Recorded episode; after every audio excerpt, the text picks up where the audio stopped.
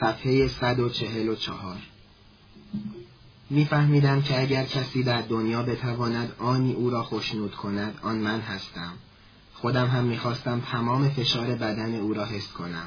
تمام قدرت دستهای سنگین او را در اعماق بدنم بچشم. می‌خواستم وجود او را در وجود خودم حل شده بدانم. می‌خواستم جهتهای پریشان او را یکی یکی تاب بدهم. می‌خواستم گرمای لبهای او را روی لبهای خودم بمکم. می‌خواستم روح او را روح پرسوز و گداز او را اوریان بدون پارچه خشنی که محیط و گرفتاری های زندگی و سیاست ابلهانه روز و فشار دیکتاتوری و ترس از پلیس بر آن کشیده بود ببینم. می‌خواستم باطنش را کشف کنم. اما او در فکر کارش بود در فکر سیاستش. من خیال می‌کردم که برای او هم مانند من دنیایی جز عالم من و او وجود ندارد. اما او باز هم در فکر نامه نوشتن به پست فرستادن رئیس نظمیه را قلقلک دادن شاه را عصبانی کردن در فکر دهقانان مازندران و کارگران اصفهان به یاد هواخواهانش به یاد جوانانی که منتظر دستورهای او بودند و به قول خود به فکر مردم بود. من همه چیز خود را فدای او کرده بودم. اما او هیچ چیز نمی‌خواست در عوض به من بدهد. فرصتش ندادم. راه خودم را گرفتم و رفتم. یک بار میبایستی اراده خود را بر او تحمیل کنم. گفتم من می‌روم. من نمی‌توانم اینجا بمانم. خیال می‌کردم سر جای خودش مینشیند و دنبال من نخواهد آمد. اما او هم از جایش بلند شد. جوانک چند ردیف پشت سر ما نشسته بود. او هم برخاست. من سرم را پایین انداختم و از در سینما خارج شدم. میدوید که به من برسد. در خیابان درشکه ای را نگه داشتم. دستور دادم که کروک آن را بیاندازد. موقعی که می‌خواستم سوار بشوم آمد و پهلوی من نشست. دست انداخت زیر بازوی من. تمام بدنم از قیز میلرزید. اما در ظاهر آرام بودم. دست مرا در دست گرفت و فشار داد و گفت فرنگیز جوابی ندادم. دستهای مرا میفشرد اما من نمی‌دانستم به او چه بگویم. فرد مانند هیزم ترک دود کند ولی نسوزد کنار او نشسته بودم. او هیچ نمی گفت وارد خیابان جلوی سفارت که شدیم درشکه چی پرسید کجا برویم؟ می‌خواستم آدرس خانه خودم را بدهم. اسم خیابان را هنوز نگفته دوید توی کلام من و گفت بروید طرف خیابان پهلوی طرف آب کرج. برگشتم و با نگاهی که آکنده از سپاسگزاری بود به او نگریستم. نمی‌دانستم چه بگویم. این مرد بر من تسلط داشت. از من قوی تر بود. می توانست با من هر کاری که بخواهد بکند. دیگر اختیاری از خود نداشتم. سرش را آورد پایین و چشمم را بوسید. اما من خود را از چنگ او رها کردم. ثانیه ای تحمل کردم. یک مرتبه دست انداختم به گردنش و لبهای خشک او را به لبهای خودم چسباندم. گفت فرنگیز فرنگیز گفتم جانم جانم. این شیرین ترین بوسه هایی است که من در عمر خود گرفتم. در عین حال من هرگز آنقدر خود را ناکام و محکوم به مصیبت نیافتم. زن ناشناس کمی تحمل کرد. لب زیرینش را گزید به زور می‌خواست از جریان اش جلوگیری کند در چند دقیقه آخر گویی اصلا وجود مرا فراموش کرده و دارد با خودش صحبت می کند. گویی مناظر گذشته تیرش روشن و زنده از جلوی چشمهایش رد می شوند و آنچه می بیند برای اینکه بهتر به ذهنش بسپارد نقل می کند. خاموشی او مرا متوجه عالم خودمان کرد. بار دیگر نگاهی به تابلو که در مقابل من قرار داشت انداختم و به چشمها خیره شدم. آرزو می کردم که نکته تازه ای در آنها کشف کنم. در این چشمهای صاف و شفاف آینه ای از گذشته این زن نهفته بود. وقتی رویم را از پرده چشمهایش برگرداندم و به او نگاه کردم دیدم دارد به ساعتش نگاه می کند. گفت می‌دانید که دیر وقت شده پرسیدم چه ساعتی است گفت از یک هم گذشته است. گفتم مرا تا از اینجا بیرون نکنید نخواهم رفت. دلم می‌خواست تا آخرش برایم حکایت می‌کردی. گفت آخری دیگر ندارد. چطور شد که از او جدا شدید؟ خیال می‌کنید که ما می‌توانستیم با هم باشیم؟ نمی‌دانم همین را می‌خواهم بپرسم. عیبش هم همین است. اگر تا به حال این نکته را استنباط نکرده اید معلوم می شود که نتوانستم خودم و او را به شما معرفی کنم. آخر چطور شد که او را تبعید کردند؟ این که دیگر جزو زندگی من نیست. شما هم که نمی‌خواستید زندگی خودتان را برای من نقل کنید. شما می‌خواستید راز این چشمها را فاش کنید. این را هم نمی‌خواستم بگویم. من فقط می‌خواستم به شما حالی کنم که چرا و با چه تصوری او مرا با چنین چشمهایی ساخته است. بله رشته های زندگی من انقدر با مال او بافته شده است که این دوتا را از هم جدا کردن ممکن نیست. برگشت و نگاهی به چشمها انداخت. چند لحظه ای بر پیشانی او چین افتاد. گویی انتظار نداشت چنین توصیفی که او برای خود تصور کرده بود در آنها بیابد. سپس گفت اگر او مرا نشناخته و مرا با چنین چشمهایی ساخته تقصیر او نیست. مقصر خود من هستم. چون که هرگز سعی نکردم که خودم را آنچنان که هستم به او بنمایانم. این جرأت را نداشتم. آنقدر برای او احترام قائل بودم. آنقدر از او حساب می بردم که نتوانستم گذشته شوم خودم را به او نشان بدهم. ببینید این دشوار است و من نمی‌دانم به چه زبانی آنچه را که برای خودم گسسته است برای شما غالب گیری کنم. گذشته من همیشه دنبال من بوده است. گذشته من همیشه مانند سایه مرا تعقیب می کرده است. من چه عیبی دارم؟ چه گناه بزرگی مرتکب شدم چرا نتوانستم یک زندگی عادی داشته باشم؟ چرا نتوانستم شوهرداری کنم؟ و چرا حالا نمی‌توانم شوهر داشته باشم؟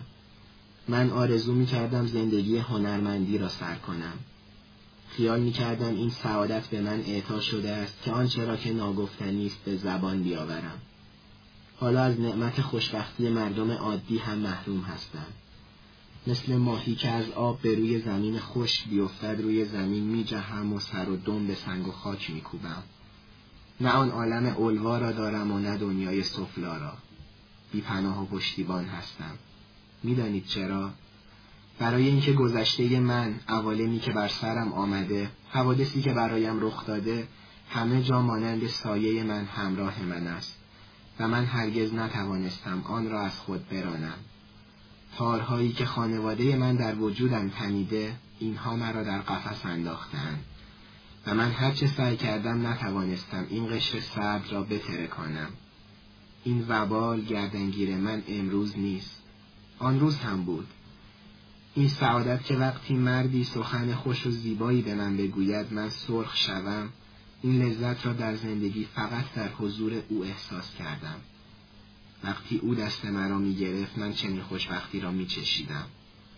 اما فوری گذشته من سایه من با وزن سنگینی که هر آن گرانتر می شد رخ کریهش را به من می نمود و شربت شیرین مصاحبت او را زهر حلاحل می کرد. این وزن جانفرسا به حدی رسیده که دیگر تا به آن را ندارم. هر وقت یاد خوشی و سعادتی که در زندگی ممکن بود نصیب من شود میافتادم فوری دو فکر به من دست می‌داد. یکی این که می‌گفتم من شایسته این مرد نیستم.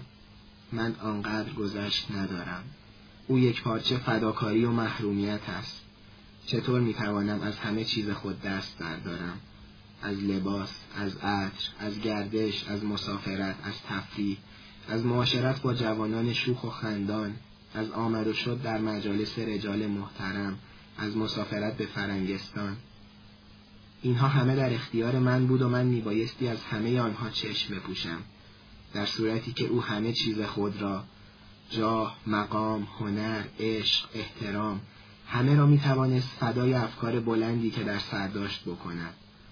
او خوش بود به اینکه دارد فداکاری می‌کند. او امیدوار بود و لذت می‌برد. هنگامی که میترسید هنگامی که دلهوره داشت موقعی که روزها رفیقان او را به اداره سیاسی می بردند و دستبندشان می زدند و وزنه به بیزه های آنها آویزان می کردند آینده مردمی را که دوستشان داشت در نظر می آورد و از این شکنجه و عذاب به نفع خودش به نفع ایدئال خودش بهره می برد اما من چه؟ فرنگیز سرش را گذاشت روی دستش و دستش را روی میز تکیه داد. پشت انگشت اشارهاش را میگزید و فکر می‌کرد. چه می‌خواستم بگویم؟ همان احساسی که به من دست داد وقتی می‌خواستم هنر خود را ترک کنم همان گرفتاری و ناکامی نصیب من شد. من برای بالا رفتن از این کوه بلند ساخته نشده بودم. بنیه آن را نداشتم. و تازه نمی‌دانستم که آنور کوه چه هست. اما او نقاش بود. او منظره زیباتر از آن چیزی که واقعا در قله کوه وجود داشت در عالم تصورش می‌کشید و از این خیال خوشنقش و نگار بیشتر لذت می‌برد. او اسیر آینده بود. آینده را زیبا و روشن و صاف و خالی از گرفتاری و آری از زجر و خشم می‌دید. اما برعکس من. عوض آینده گذشته داشتم گذشته بیروح گذشته تیره که در آن یک شعاع نور وجود نداشت. چندین بار در زندگی خیال می کردم دوری به دست آورده و از دستم غلطیده بود. چقدر تلاش کرده بودم که از بالای بلندی دنبال این دور تابان که از لای سنگ ها و شنریزه ها و از میان جویبارهای تندرو میغلطید بدوم و آن را بیابم. دنبالش میدویدم بیگدار به آب می‌زدم. جانم را حاضر بودم به خطر بیاندازم. میافتادم پایم به سنگ می‌خورد زخم می‌شدم. باز بر می‌خواستم میدویدم. از میان ریگزارهای داغ از میان خار و خاشاک با پای زخم و خیال پر از ترس میدویدم. و وقتی به دست می‌گرفتم می‌دیدم که شیشه ای بیش نیست. تمام خستگی راه به تنم می نشست و عرق سرد تیره پشتم را می لرزاند.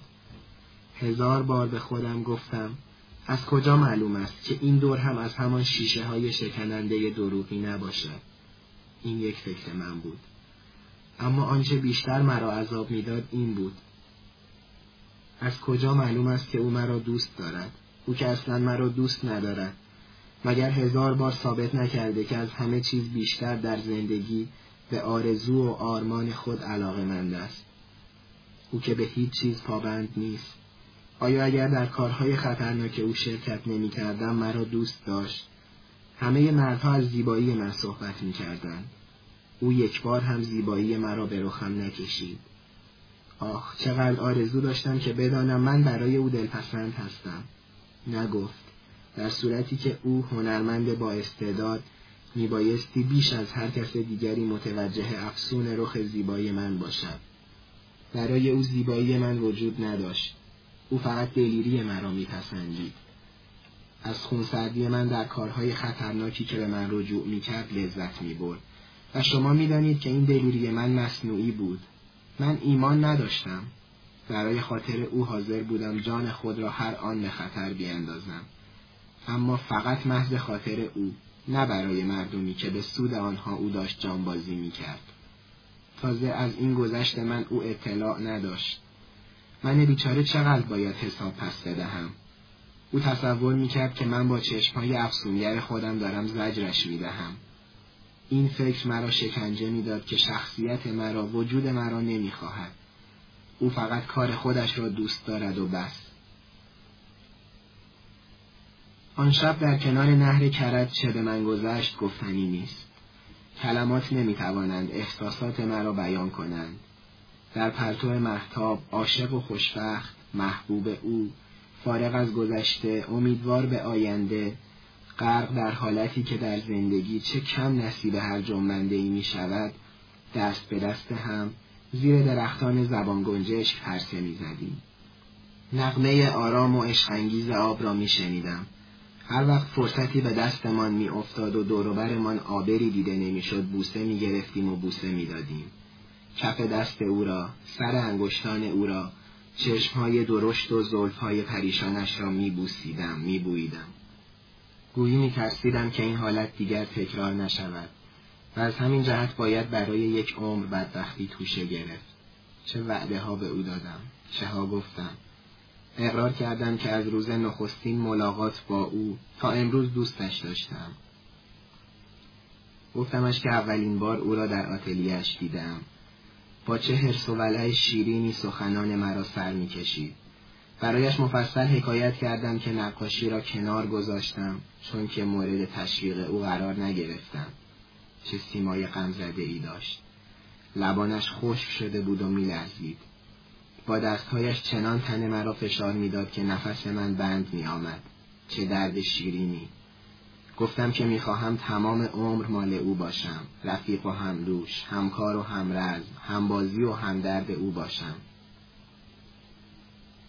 لکه ابری دور ماه پرسه می‌زد گاهی قرص ماه در سیاهی می‌رفت. آن وقت آب کرج مرموز و خاموش میغلطید و شاخه ها آرام سرتکان می‌دادند. سپس ماه خندان رخ می نمود و نقره مذاب روی آب پخش می کرد. یک زن کولی از دور آواز می خاند و می گذشت. پیرمردی کنار خیابان نیلبک می‌زد و آهنگهای زندگی ملالتبارش را می سرود. ما وحشیانه همدیگر را می بوسیدیم. دست او را به سینه خود فشار می دادم. به من می گفت چشمهای تو مرا به این روز انداخت. این نگاه تو کار مرا به اینجا کشانده.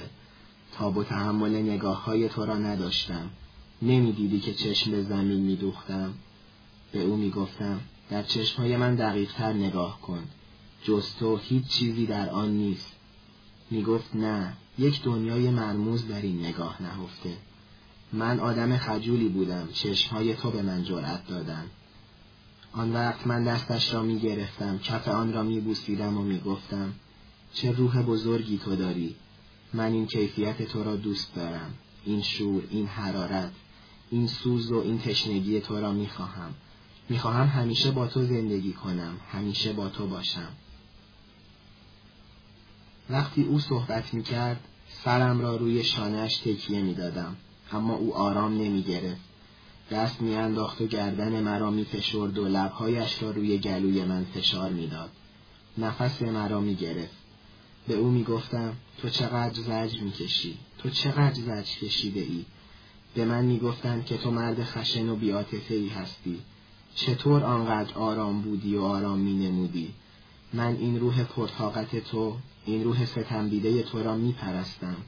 می‌خواهم از همه کار تو با خبر باشم هرچه بگویی می‌کنم از هیچ چیز حراز ندارم وظایف دشوارتری به من رجوع کن مرا طرف اطمینان خود بدان کوچکترین واهمهای به خود راه نده.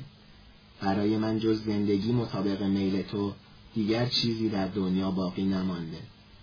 دلم می‌خواهد بیایم و کارهای تو را ببینم. حالا تو را شناختم. باید بیایم و ببینم چه می‌کنی چه می‌کشی. حتما جز آنچه به مردم نشان می‌دهی چیزهای دیگر هم داری. باید همهاش را به من نشان بدهی. و او شرمنده سر تکان می‌داد و گاهی زیر لبی می‌گفت همه چیز من مال توست. بیا به خانه من. فرانگیز هیچ کس مثل تو بر من تسلط نداشته. تو تو خوبی. تو دوست داشتنی هستی. همین با همین چند کلمه عشق خود را بیان داشت. من دیگر چه می‌خواستم؟ این کلمات شیرین این لحن آتشین که از ته دل او برمیخواست این شعله ای که او را و مرا میسوزاند وجود مرا آب کرد. من عرش را سیر کردم. این دنیای دیگری بود. این همهش موسیقی خالص بود. لطف و زیبایی بود. من احساس می کردم که تمام وجودم از آن خودم نیست. دستش را می گرفتم سر انگشتانش را می بوسیدم می گفتم من این دستی را که آنقدر آثار جاودانی می سازد می پرستم. اما او به من فرصت حرف زدن نمی‌داد و مرا در آغوش می گرفت و هیچ توجهی نداشت که از دور رهگذران متوجه ما هستند. آخ، عوالم آن شب گفتنی نیست. عوالمی که دیگر هرگز تکرار نشد. برای اینکه عظمت مقام او شور عشق او بر همه چیز من تسلط یافت و سایه من در نور پر از جلال وجود او گم شد دیگر فرصت نیافتم به گذشته خود به گذشته ای که مدام توی دلم کند و کاو می برسم و یک آن لذت زمان حال را چشیدم و دورنمای درخشان آینده را به چشم دیدم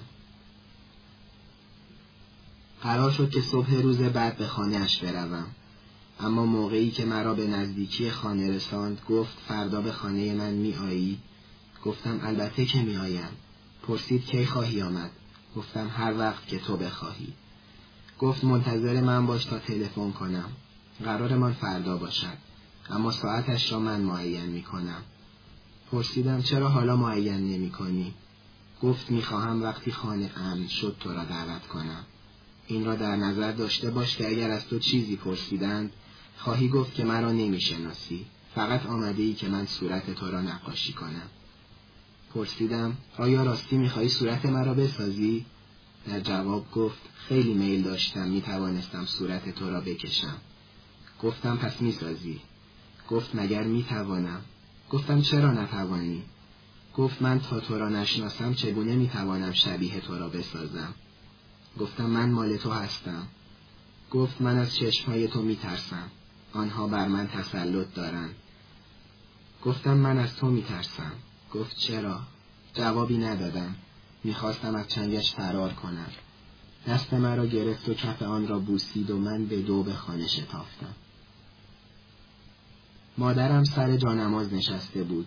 کتاب زادل اماد را که من از بچگی می شناختم در دست داشت. زیر چادر نماز سفید فقط صورتش جلوگر بود. دو زانو نشسته بود. رو به زمین خم می شد تکان می خورد لبانش می جنبید همین که مرادید سرش را به علامت اعتراض به حرکت آورد و گفت تا این وقت شب دیگر پدرت هم که نیست من از تنهایی دق می کنم روزنامه را از کنار جانمازش برداشت و به من گفت رئیس نظمیه را عوض کرده اند. سرتیب آرام خودمان رئیس نظمیه شده. نمی‌خواهی برای پدرت کاری بکنی بلکه از تبعید برگردد. حوصله شنیدن این حرفها را نداشتم. یک راست به اتاق خودم رفتم و هرچه فزد سلطان آمد که مرا برای شام به اتاق پایین ببرد زیر بار نرفتم و نیمه جان در رخت خواب دراز کشیدم. آقای نازم بعضی چیزها را نمی شود گفت. بعضی چیزها را احساس می کنید رگ و پی شما را می تراشد دل شما را آب می کند اما وقتی می خواهید بیان کنید می بینید که بیرنگ و جلاست مانند تابلویی است که شاگردی از روی کار استاد ساخته باشد. عینا همان تابلوست اما آن روح آن چیزی که دل شما را می فشارد در آن نیست. چقدر دلم می‌خواست می‌توانستم برای شما مجسم کنم که آن شب چه کشیدم چه بر سر من آمد اشتباهات گذشته یکی یکی از جلوی من رد می شدن. به من دهنکجی می کردن. زخم زبان می زدن. عشق مرا به باد استهزا گرفته بودند. شکست خورده ها وازده ها فرصت پیدا کرده بودند. گویی می گفتند سخت نگیر این هم حوثی بیش نیست. سیمای غمزده دوناتلو موقعی که امواج آب حالت طبیعی آن را وارفته ساخته بودند در نظرم پیدا شد. آتش سرخرنگ سیگارش از لابلای امواج میلغزید و ناگهان تمام سطح دریاچه را فرا گرفت. دیوانوار قهقهه می‌زد و مانند مجنون از بند گسیخته از من فرار می‌کرد و فریاد می‌کشید. تو، تو از عشق دم می‌زنی؟ صحبت مادرم درباره رئیس نظمیه مرا به یاد او انداخت. چه اصراری داشت که شوهر من بشود؟ از اینها وحشت داشتم. صورت خود را در بالش پنهان می کردم می لرزیدم سردم می شد تشنج به هم دست می داد هر می خواستم کتاب می خواندم. خواب به چشمم نمی آمد خسته می شدم و همین که سعی می کردم بخوابم باز این سایه های وحشتناک یکی یکی رژه می رفتند و مرا آرامیه می گذاشتند. گاهی قیافه پریشان و عصبانی خداداد اندرزم می‌داد. اما او هم دیگر نرم و مقنع نبود. او هم مرا تهدید می‌کرد. مثل اینکه می‌گفت مهری را ببین. از همه وقیهتر آن پسره فرانسوی رمان نویس بود که به هر قیمتی شده می‌خواست شوهر من بشود. به او گفته بودم که من وطنم را دوست دارم و نمی‌خواهم با تو زندگی کنم. این پسرک که همیشه دستش در جیب راست جلیقهش بود و تند و ناجور حرکت می‌کرد به من با قیافه ای هرزه میخندید و می‌گفت کجای وطنت را دوست داری؟ این دو روح دشمنی که در هستی من لانه داشتند و از وقتی به ایران آمده بودم خفته بودند باز سر بلند کردند. یکی می گفت مبادا به خانهاش بروی. ماکان نقاش زبردستی است. هنرش را هم فدای جاه طلبی کرده. سر شوریده او با مقام به سامان نمی رسد تشنه شهرت است. مبادا به خانهاش بروی. چند روز بیشتر با تو نیست. آن وقت چه می‌کنی؟ آن یکی براشفته پاسخ می‌داد. شیرینی عشق در همین دو دلیست برو به خانهاش برو به او کمک کن. آخ چه پرت و پلا می‌گویم. باور کنید که تمام شب را نخوابیدم. خیالات جور و جور دهشتناک و فریبنده امید بخش و ظلمانی نوازش دهنده و پریشان مرا دائما از یک قطب به قطب دیگر پرتاب می‌کرد. نمی‌دانستم چه بکنم. نمی‌توانستم تصمیم بگیرم. این یکی برایم مسلم بود که اگر فردا به خانهاش بروم دیگر میبایستی پی یک عمر زندگی پر از مصیبت را به تن خود بمالم. می‌گفتم که من لایق زندگی با او نیستم. من نمی‌توانم پا به پای او مبارزه کنم. در نتیجه وسط راه پیشرفت او را صد خواهم کرد. او هم کسی نیست که از هدف خود دست بردارد. خواهی نخواهی محکوم به یک عمر زجر و شکنجه هستم. اما اگر فردا نروم چه بکنم؟ آیا پشیمان نخواهم شد؟ از پس فردا به خودم چه جواب بدهم؟ این هم که باز بدبختی است. این هم که باز ذلت است. من تصمیم نگرفتم.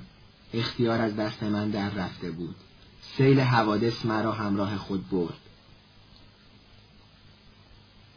در ضمن این را هم در نظر بگیرید که خواستگارها هم دست از سر من بر نمی داشتند. وسوسه اینها هم وبال من بود. یکی از آنها با اتومبیل شورولت هر روز در خانه من ایستاده بود وقزده با قیافه ابلهانش به من نگاه می‌کرد. من آنقدر گرفتاری داشتم که نمی توانستم به این پاچه ورمالیده های کراوات بسته اعتنا بکنم. یک روز در خانه ما باز شد و چند زن با صورتهای پودر زده و یک وجب ماتیک پالتوی پوست به تن با انگشتان پر از انگشتر وارد شدند. یک نگاه برایم کافی بود که آنها را بشناسم. دویدم رفتم پیش مادرم و گفتم خانم جان خوش به حالت برای دخترت خواستگار آمده.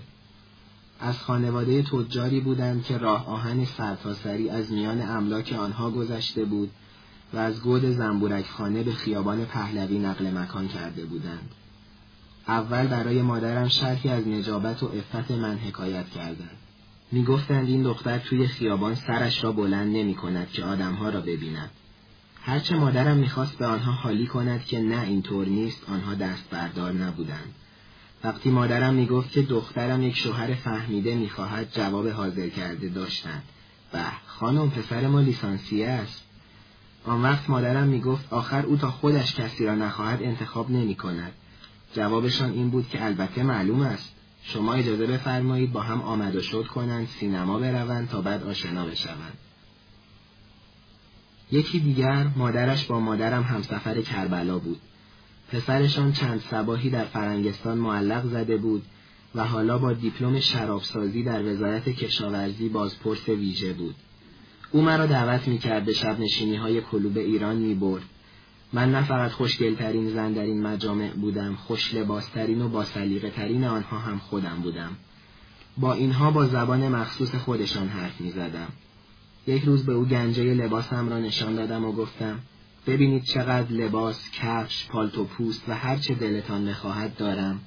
شما از کجا می توانید همه اینها را برای من بخرید؟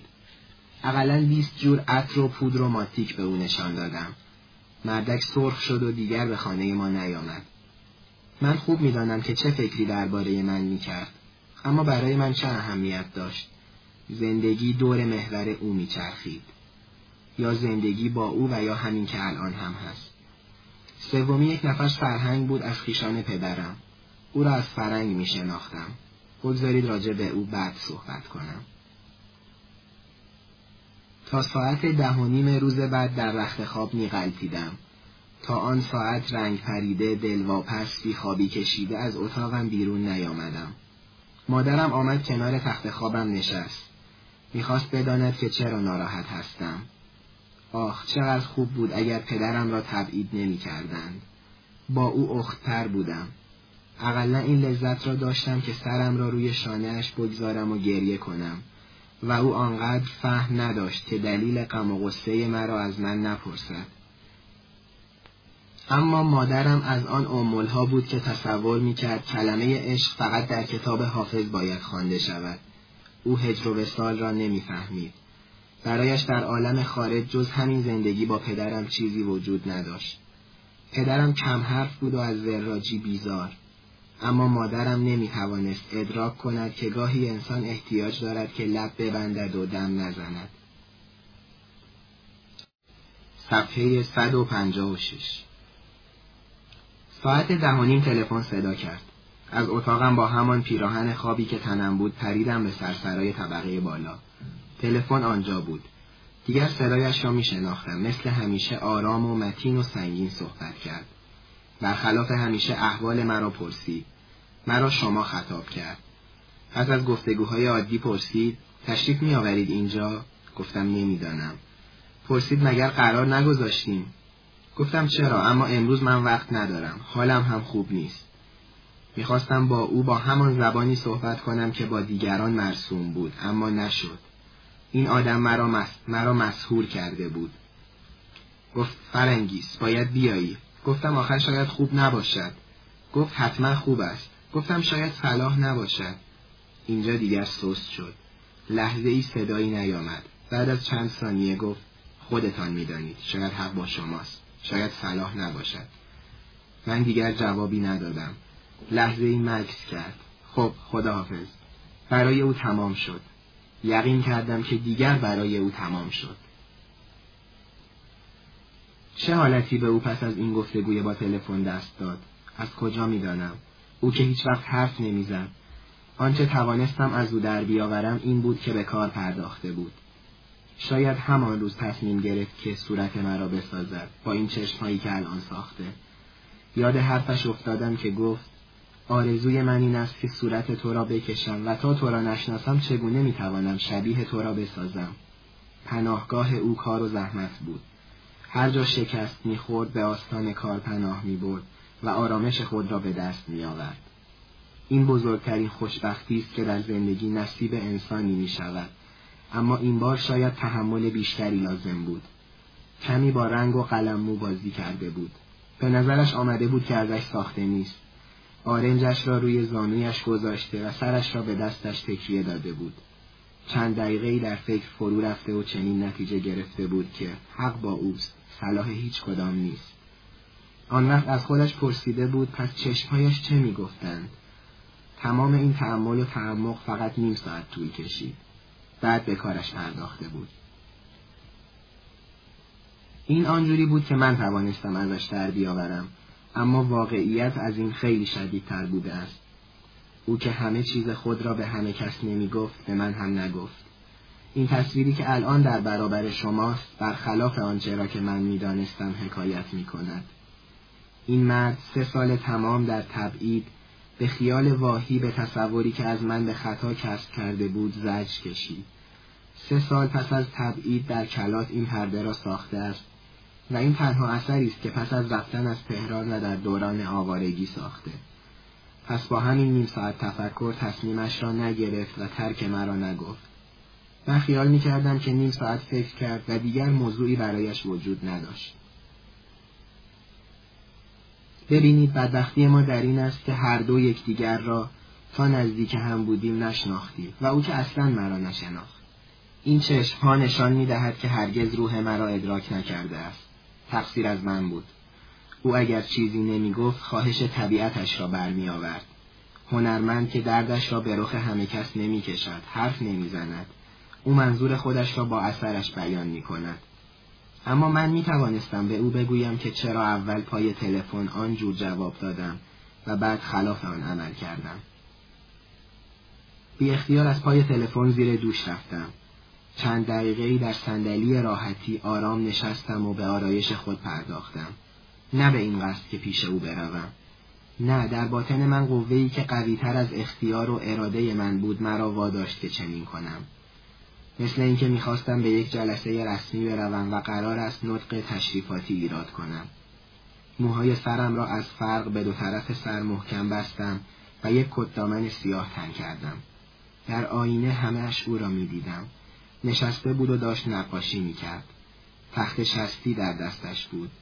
رنگهای جور و جور، رنگهای زننده، رنگهای ناجور کنار هم روی تخت خمیر می شدند. آنها را با کاردی مخلوط می کرد. یک مرتبه این فکر به نظرم رسید که اگر در کارگاهش را باز کنم و وارد اتاقش بشوم به من چه خواهد گفت؟ یقین از جا خواهد جست و مرا در آغوش خواهد گرفت و آنقدر مرا خواهد بوسید تا نفسم بند بیاید. نه اینطور صلاح نبود. این منظره مرا خوش نیامد. فکر دیگری به نظرم رسید. به او تلفن می‌کنم می‌گویم خواهم آمد. تعجب نخواهد کرد. از دودلی و تزلزل من تعجب نخواهد کرد. اما او با همه فرق دارد. ماکان باید برای من احترام قائل باشد. نباید بداند که من کیستم. من که به ضعف خود بیش از همه آگاهم. اگر او هم مرا این طور بشناسد دیگر کار من ساخته است. نخواهم رفت. پس چرا وقت نهار لباس پوشیدم؟ به مادرم چه بگویم؟ بگویم که کجا مهمان هستم. یک ساعت با سر و صورت و لباسم ور رفتم. در عین حال باطن من در سوز و گداز بود. با خود می جنگید. نمی‌دانستم چه می‌خواهم دو سه مرتبه رفتم پای تلفن گوشی را برداشتم. نمره او را گرفتم. اما جرأت نکردم با او حرف بزنم. بار آخر دیگر در دست من نبود. همین که صدای او را شنیدم گفتم ماکان تصمیمم را عوض کردم. میآیم گفت بیا. بدون اینکه به مادر چیزی بگویم از خانه بیرون رفتم بیچاره او به این آمد و رفتهای من عادت کرده بود اما دیگر حالا با وجود بی اطلاعی کامل از فعالیت سیاسی من پس از تبعید پدرم ترس برش داشته بود. نمی‌خواستم با او جدال کنم. دم در به فیض سلطان گفتم نهار مهمان هستم. منتظر من نباشید. پیرزن گفت خدا همراهت.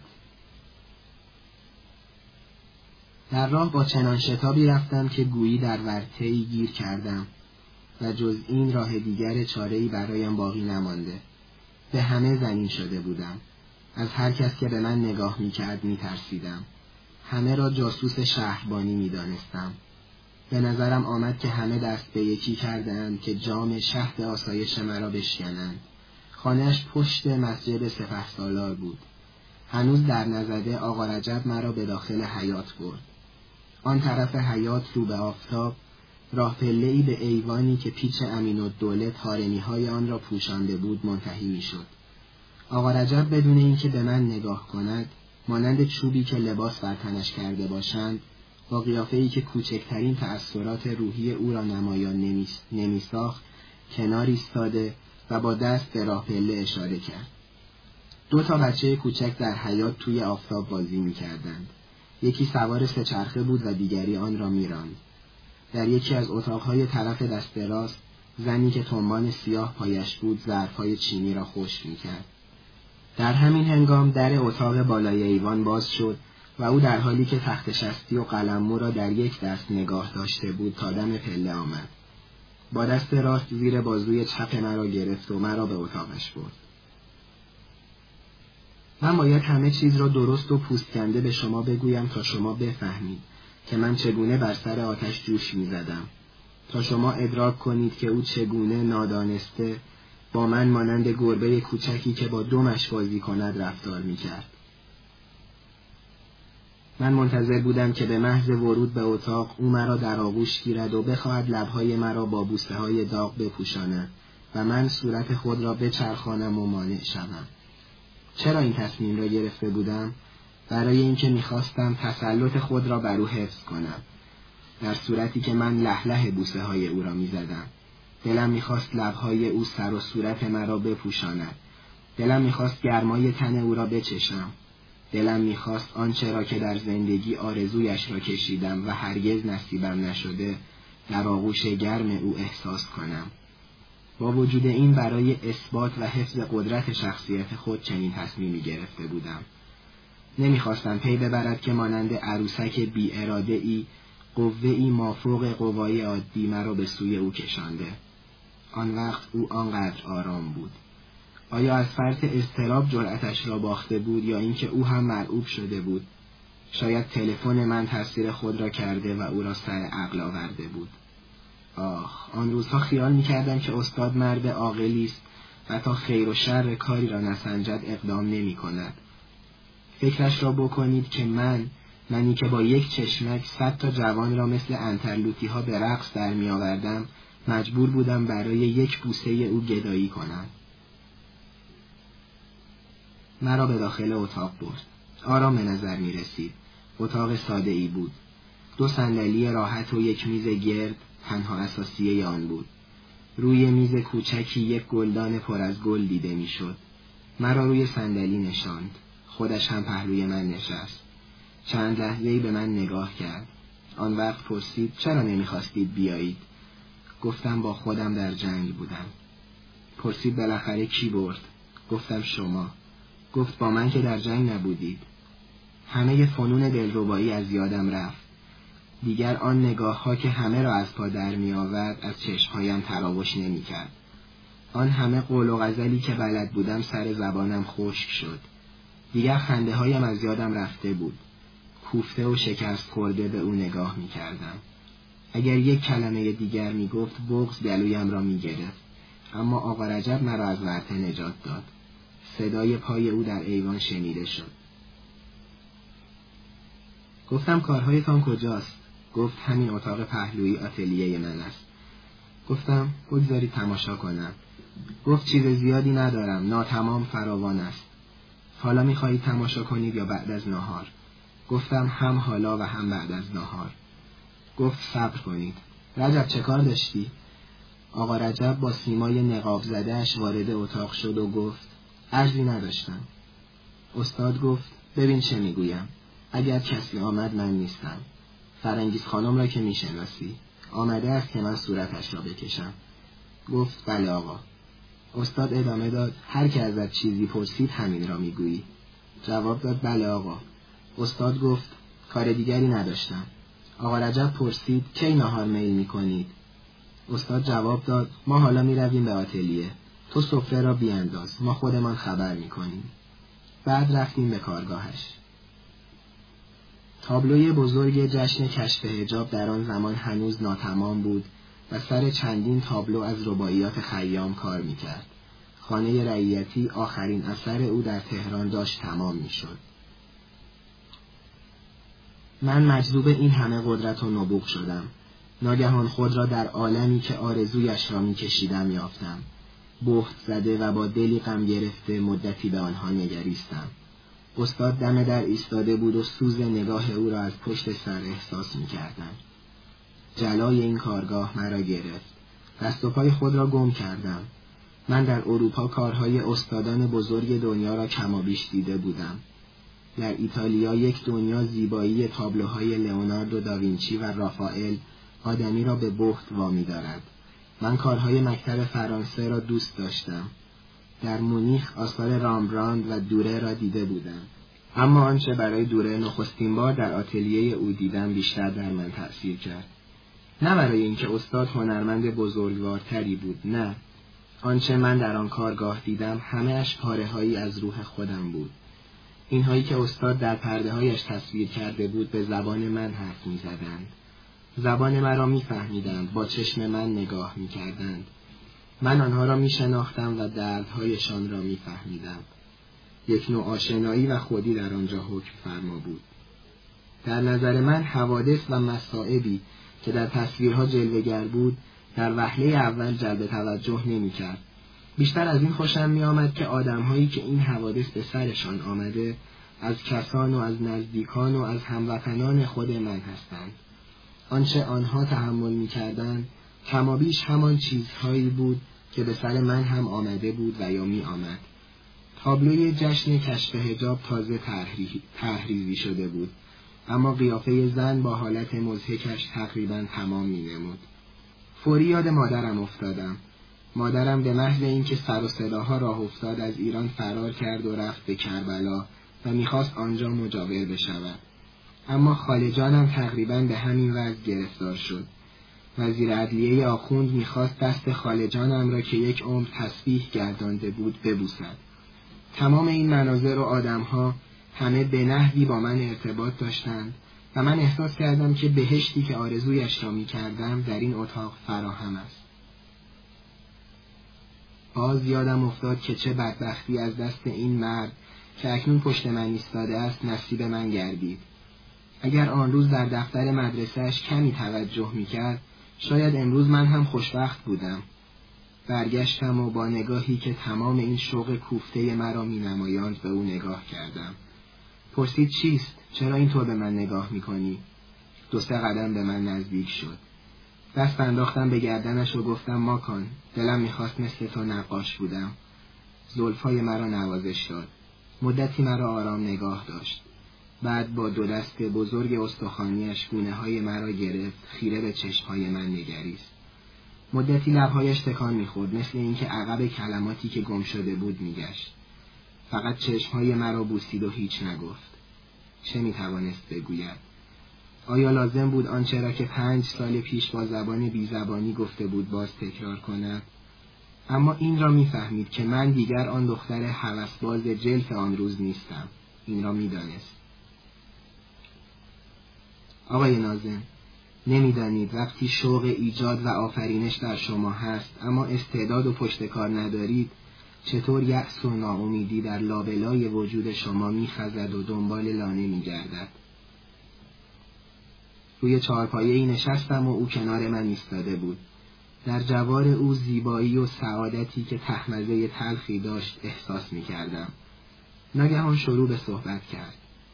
آرام مثل اینکه جمله هایی را که قبلا از بر کرده بود دارد می‌خواند گفت می‌خواهم چیزی بگویم که شاید برایت تازگی داشته باشد. شاید هم نتوانی و نخواهی بفهمی اما من مجبورم به تو بگویم زیرا نمی‌خواهم دختر جوانی مثل تو را فریب بدهم. سرنوشت من با سرنوشت این مملکت تو هم است. برای من خوشبختی انفرادی دیگر وجود ندارد. اگر تو بخواهی زندگی خودت را با مال من پیوند بدهی بدبخت می‌شوی. مثل بچه هایی که درسشان را بلد نیستند به تته تته افتاد. اما من حوصلهام سر رفت و گفت می‌دانم. هرچه تو می‌خواهی بگویی خودم فکرش را کردم می‌دانم. من شایسته تو نیستم. برای تو جوان هستم. تو همهش در فکر آینده هستی. اما من هم می‌خواهم یک آن در تمام عمر خودم لذت زنده بودن را بچشم. این است که آمدم و دارم خودم را به دامان تو میاندازم. می‌دانم که دودلی من تو را مشکوک کرده. فردایی برای من وجود ندارد. فردای من تاریک است. با تو تاریک است بی تو از این هم بدتر است. فایده ندارد حرف نزن. من از تو خیلی جوانتر هستم. کاش می‌دانستی چه بر سر من آمده. من خیلی سال خورده تر از آن هستم که سنم نشان می‌دهد. گفت بگو برای من چه به سرت آمده؟ گفتم شما تا به شنیدنش را ندارید میترسم که از نظر شما بیفتم. گفت برعکسش هم ممکن است. پرسیدم برعکسش چیست؟ گفت برعکسش این است که شاید ارزش شما در نظر من خیلی از آنچه تصور می‌کنید بیشتر باشد بیشتر شود. گفتم نه نه گفتنی نیست. همه مردها از این حرفها می‌زنند. آقای نازم شما بگویید. چه می توانستم به او بگویم؟ در گفت و شنیدهای آن روز هیچ چیز تازه‌ای برای شما وجود ندارد. آنچه من حدس می زدم درست درآمد. این مرد از فولاد بود. وقتی صدای مرا از پای تلفن شنید دیگر تصمیمش را گرفت. او برای هر فردی احترام قائل بود. او می توانست آن روز با من هر چه بخواهد بکند. می توانست مرا مانند کنیزی در آغوش بگیرد اما این برای او کافی نبود. او همان چیزی را می‌خواست که من طالبش بودم. او از بدن من لذت نمی برد او روح مرا می‌خواست و میترسید که نصیبش نشود. او معشوقه نمی‌خواست. او همرز می‌خواست. در مبارزه ای که در پیش داشت می‌خواست از وجود من کمک بطلبد. او کسی را می‌خواست که به پای او گذشت داشته باشد و همراهش بیاید و از هیچ بلایی نهراسد. نهار خوردیم. از همه چیز گفتگو کردیم جز از عشقی که هر دو پنهان در دل می پروراندیم. بله عشق آشکار ما همان شب در کنار نهر کرج زیر درخت های زبان گنجش آغاز شد و همانجا پایان یافت. ببینید این مصیبت عظیم زندگی اوست. می‌دانید آتشی که زیر خاکستر میماند چه دوام و ثباتی دارد؟ عشق پنهانی عشقی که انسان جرأت نمی کند هرگز با هیچ کس درباره آن گفتگو کند به زبان بیاورد به هر دلیلی که بخواهید از لحاظ قیود اجتماعی از نظر طبقاتی به سبب اینکه معشوق ادراک نمی کند و به هر علت دیگری آن عشقی است که درون آدم را می‌خورد و میسوزاند و آخرش مانند نقره گداخته شفاف و سیغلی می شود. من جرأت نمی کردم به او بگویم که چه در دل دارم. او می‌خواست مرا مسون نگه دارد. با وجود این با هم یک فرق اساسی داشتیم. تمام قوای من در اختیار خودم نبود. من نمی توانستم آنچه را که در اعماق وجودم می جوشید به کلی پنهان کنم. در حرکت لبهایم، در رفتار معدب و مهربان با او، در اطاعت کورکورانه از آنچه او دستور می‌داد، در نگاه چشمهایم، در ذوق و شوقی که هنگام مواجهه با او نمایان می‌شد، در کلیه کارهایی که به نحوی با او تماس داشت این صدای خود را بروز می‌دادم. اما او جور دیگری فکر می کرد. او جور دیگری حس نمی کرد اما می توانست به تمام عواطف خود غلبه کند. اگر کسی دائما مراقب ما بود نمی توانست جز این نتیجه ای بگیرد که من دلباخته او هستم و او مردی است سنگ دل که اصلا بوی عشق به نشانش نرسیده و کوچکترین توجه و علاقه ای به من ندارد. از همین جهت او بیشتر زجر کشید و همین تابلویی که الان در مقابل شماست دلیل آن است. آخ چه خوش بود زندگی من اگر آن روز جرأت پیدا می کردم و خودم را به او می شناساندم آنطوری که اقلا امروز شما مرا می شناسید. تمام آن روز پیش او بودم. همش در آتلیه نشسته بودیم. گاهی کسی به دیدن او می آمد.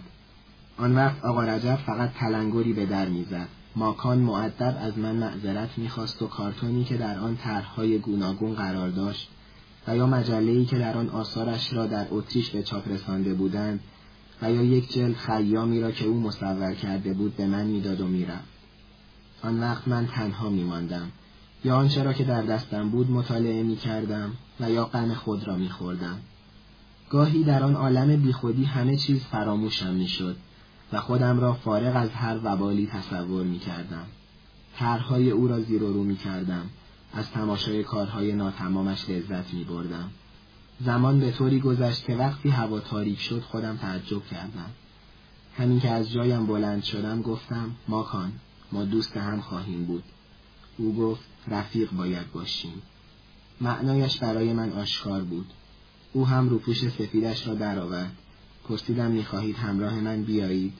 گفت میآیم کمی شما را مشایعت کنم. گفتم بیایید با هم برویم کنار نهر کرج. گفت چه فایده؟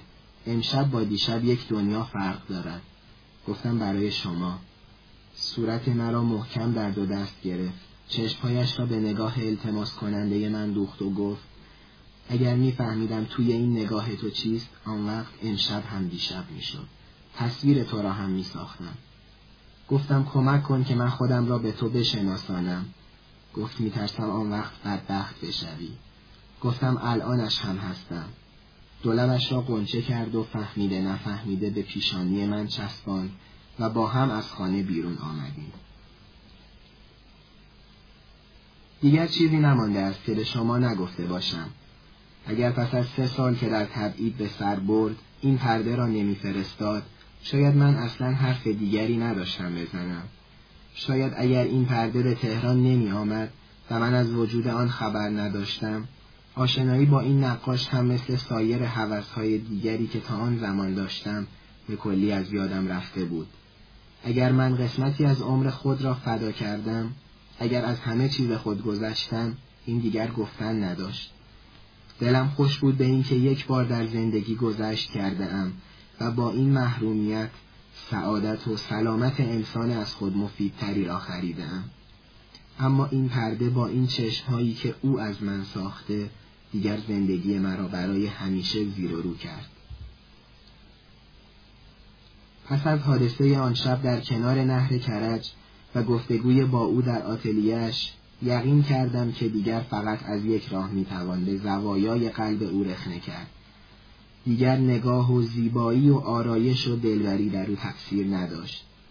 اینها همه مثل سنگی بود که به پنبه پوش بخورد. انعکاس که ندارد هیچ. خود سنگ هم لابلای پنبه گم می شود. من فقط می توانستم با کوشش و تلاش بیشتر، با فداکاری های بزرگتر، جای خود را در دل او باز کنم اما در عین حال احساس می کردم که هرچه علاقه او به وجود و فعالیت من بیشتر می شد کمتر به من فرصت می‌داد که از میوه عشق او برخوردار شوم. از آن زمان به بعد دیگر هفته ای دو سه بار به خانهاش می رفتم. همیشه من بهانه ای پیدا می کردم و پیش او می رفتم. همیشه من تلفن می کردم و از او وقت می گرفتم. یک بار هم نشد که مرا دعوت کند اما وقتی پیشش می رفتم یا با تلفن با او گفتگویی داشتم بیین و آشکار بود که از دیدار من خوشنود است و با ذوق و شوق مرا میپذیرد گاهی او مشغول کارش می‌شد و من آنجا می نشستم و تماشا می کردم. گاهی کتاب می خواندم. زمانی با هم صحبت می کردیم. از گذشته خودش برای من صحبت می کرد و من می کوشیدم از او در بیاورم که در مواقع مختلف چه تصوراتی در ذهن او از من نقش بسته است. گاهی درباره کارهای عادی که با هم داشتیم مذاکرات به میان می آمد. با دقت حرفهای مرا گوش می‌داد. مخصوصا وقتی درباره امری که ممکن بود خطری را متوجه من کند صحبت می کرد، تمام جوانب آن را روشن می ساخت. همیشه استنباطم این بود که از لحاظ جریان کلی کار دقیق و خوردگیر است. ابدا به دلم برات نمی‌شد که علاقه به وجود من او را آنقدر باریک بین و مراقب می سازد. وقتی از خاطرات گذشتهش برایم می گفت لحن نرم و غمزده ای داشت. برایم مفصل حکایت کرد که چطور با آقا رجب آشنا شده است و چگونه به این مرد بیش از هر کس دیگری اطمینان دارد. آقا رجب در نظر او از دهاتی های پروپاگرس همدان بود که با مقاش هم چیزی نمی‌شد از او درآورد. اما هیچ وقت نمی‌خواست و به من میدان نمی‌داد که از گذشته خودم برای شکایت کنم. پس از آن اشاره‌ای که آن روز کرد و من جرأت رازگشایی نداشتم، دیگر هرگز به من فرصت نداد مگر در مورد رئیس شهربانی و آنجا هم باز علاقه به زندگی من نبود که او را متوجه گذشته من کرد. آنجا هم در فکر کار و موفقیت خودش بود. ببینید وقتی می‌گویم کار خودش مقصودم خودخواهی و خودپرستی نیست. تدریجا در امور سیاسی به حدی محرم او شده بودم که گاهی در حضور من از آقا رجب سوالاتی می‌کرد و به او اجازه می‌داد مطالبی را که به هیچ کس اجازه نمی‌داد بشنود بگوید. پس از هفت هشت ماه که در خانه او آمد و شد داشتم روزی موقعی که من کنار بخاری در اتاقش نشسته بودم آقا رجب سراسیمه وارد شد و گفت آقا یک دقیقه تشریف بیاورید بیرون ارزی داشتم استاد گفت چه خبره؟ همینجا بگو. رجب با چشمهای وحشت زده گفت فرهاد میرزا را دیشب گرفتند. استاد پرسید از کجا فهمیدی؟ گفت الان که رفتم بسته شما را به رابطش بدهم به من خبر داد که دیشب بایستی او را گرفته باشند. یا اقلا خطری باید متوجه او شده باشد. پرسید از کجا معلوم است که او را گرفتند؟ رجب جواب داد این را رابطش نمی‌دانست. این را من فهمیدم. استاد هنوز آرام بود یا اقلا آرام می نمود در صورتی که مرا ترس برداشت. از آقا رجب پرسید خانهاش, خانهاش را هم تفتیش کرده اند رجب گفت بله آقا. پرسید از کجا میدانی؟ آقا رجب جواب داد قرارشان این بوده است که هر وقت خانهاش امن نیست گلدان شمدانی که در کاغذ سرخ پیچیده باشد دم پنجره بگذارد. و امروز صبح یک گلدان شمدانی دم پنجره بوده است. استاد پرسید تو از کجا فهمیدی که او را دیشب گرفتند نوکرش جواب داد از همسایه هایشان پرسیدم. تو پرسیدی؟ بله آقا. از جایش بلند شد و با تحکم پرسید کی به تو گفت آنجا بروی؟ آخر آقا توی خانه او خیلی چیز هاست. می‌خواستم کاری بکنم. رجب مگر تو دیوانه شده ای؟ تمام بدنش میلرزید. نخستین بار بود که او را آنقدر آشفته و خشن دیدم. هرگز تصور نمی کردم تا این حد بتواند اختیارش را از دست بدهد. تخت شستی را گذاشت روی صندلی. روپوش سفیدش را درآورد و نشست و به آقا رجب گفت برو دیگر دست گلی به آب دادی. اینجا ایستاده ای چه بکنی؟ کمی آرام شد و گفت اگر اوراق و اسناد و ماشین پلیکوپی گیر افتاده باشد خیلی بد می شود باید فهمید که چطور او را گرفتند با این بی احتیاطی ممکن است دست گلی به آب بدهد و کار همه ما را زار کند مرا ترس برداشته بود اما نه برای خودم من اگر یقین داشتم که گرفتار می شوم و در عوض او مرا دوست خواهد داشت خوشحال می شدم. کمی در اتاق راه رفت. بعد رجب را صدا زد. از او پرسید از کجا فهمیدی که خانهاش را تفتیش کردند؟ رجب آرام جواب داد وقتی فرهاد میرزا را با یک اتومبیل به خانه آوردند خودم سر خیابان ایستاده بودم. پرسید کی؟ گفت همین یک ساعت پیش. به ساعتش نگاه کرد و پرسید الان چه ساعتی است؟ یک ساعت بعد از ظهر بود. فرهاد میرزا تو را دید؟ بله آقا. صفحه 169 علامتی هم داد؟ نه خیر آقا هیچ به روی خودش نیاورد.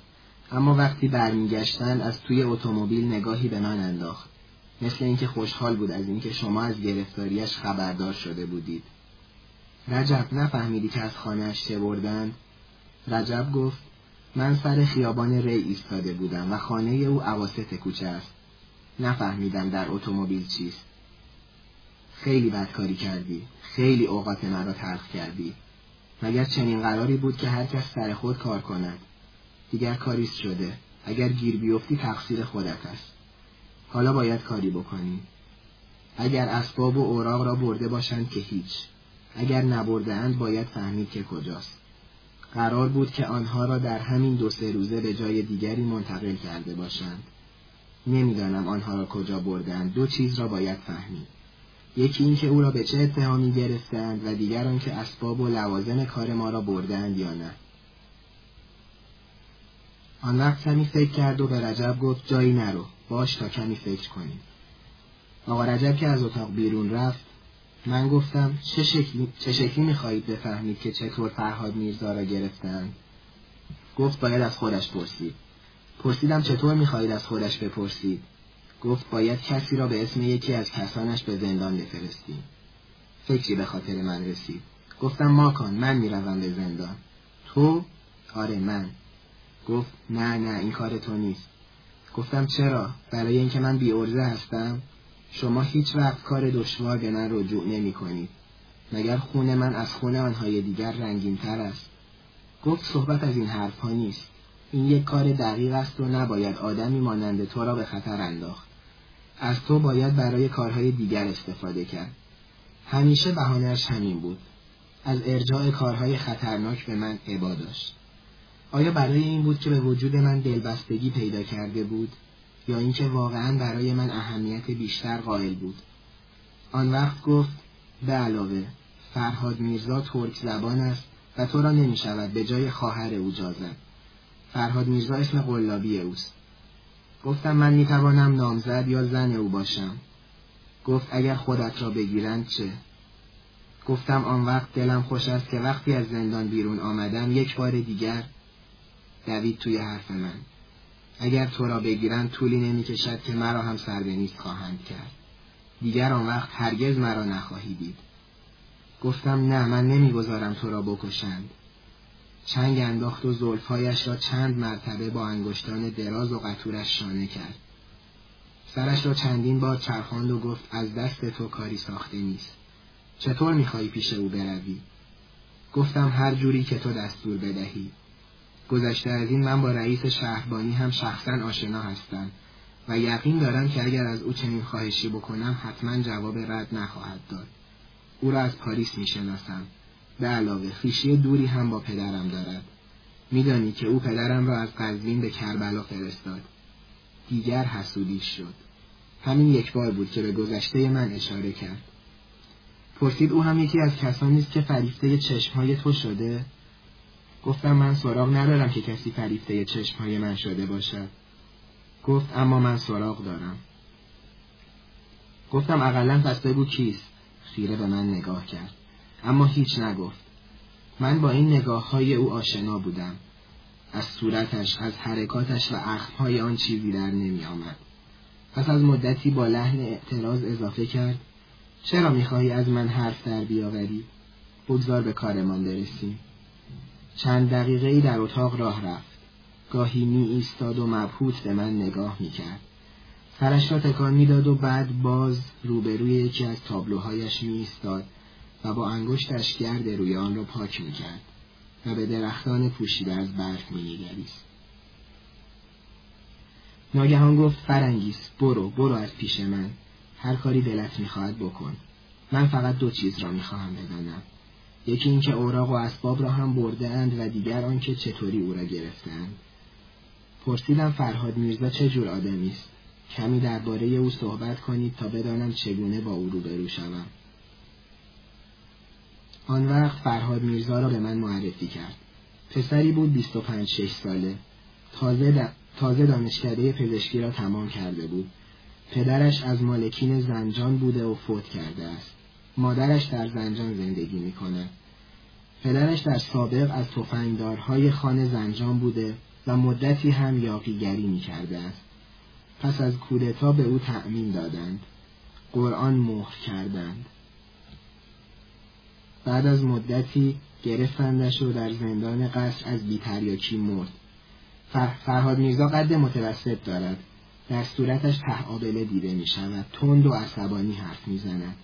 شوخ و بامزه است. پابرجا و بادوام است. اما خودخواهی هایی دارد که مخصوص به خودش است. ترسو نیست اما تظاهر به بیباکی می کند. هر کاری را سهل می گیرد. در دانشکده هم که بود نمی توانست جلوی دهان را بگیرد به طوری که در محیط ترس و وحشتی که حکم فرما بود دانشجویان از دل دادن به گفته های او عبا داشتند. عصبانیت او به حدی است که گاهی به کلی از خود بیخود می شود. از آن جوانهایی است که از فرط تعصب تصور می کنند با تغییر و تشدد می توان افکار دیگران را روشن کرد. به هر کس که مطابق میل او فکر نمی کند و مطیع اراده او نمی شود پرخاشی کند و همین بی ها یکی از دلایل گرفتاری او باید باشد. خانه او در یکی از کوچه های خیابان ری جلوی بازارچه نایب السلطنه است. اسم خودش محسن کمال و اسم پدرش هر چه فکر کرد نتوانست اسم پدرش را به خاطر بیاورد. به من گفت در زنجان به اسم حاجی کمال معروف بوده. اگر از تو اسم پدرش را پرسیدند می‌گویی چون مرده است نمی‌دانم. اسم مادرش را هم نمی‌دانم. پرسیدم عکسی از او ندارید که خود بشناسمش؟ گفت عکسی ندارم. اما الان چند طرح از او می‌سازم. نشست کنار میز تحریرش. با مداد سیاه قطوری روی مقوای کلوفت شروع کرد به تصویر صورت او. مثل اینکه با خودش دارد حرف می‌زند علائم صورت او را با صدای بلند می‌گفت. پیشانی بلندی دارد زلفهایش را یکبر باز می کند سیبیل می‌گذارد هیچ خط لطیفی در سیمایش نیست.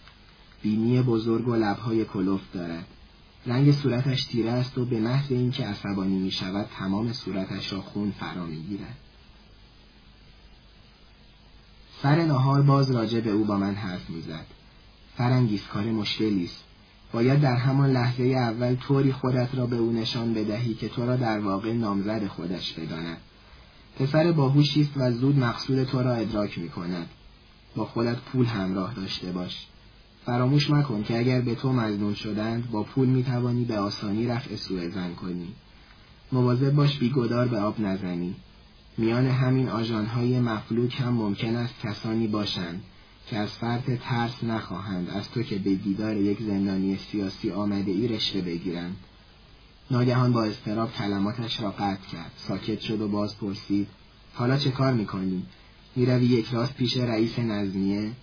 گفتم نه. من اول سعی می‌کنم کار را به دست همین خورده پاها درست کنم. اگر نشد پیش رئیس شهربانی می‌روم. از جا برخواستم. ساعت دو و چند دقیقه بعد از ظهر بود. موقع رفتن پرسید همین الان می‌خواهی بروی؟ گفتم هرچه زودتر بهتر. گفت تا لباس بپوشی تصویر او هم حاضر است. زمستان سردی بود. من یک پالتوی پوست قشنگی که در فرنگ خریده بودم بر تن داشتم. روسری سرخ رنگی به سرم بستم و پالتو پوشیده دو مرتبه پیش او آمدم. گفت بیایید نگاهش کنید و خوب قیافهاش را به خاطر بسپارید. قیافه به نظرم آشنا آمد. یادم آمد که این جوان سیبیلدار را جایی دیدم. گفتم استاد این جوان را جایی دیدم. پرسید کجا دیده ای؟ گفت کمی فکر کردم و گفتم این همان جوانی است که آن شب دم در سینما دنبال شما بود. پرسید کدام شب؟ گفتم همان شب از نگاهش فهمیدم که مقصود مرا فهمید. اما من می‌خواستم به رخش بکشم. گفتم همان شبی که با هم کنار نهر کرج رفتیم.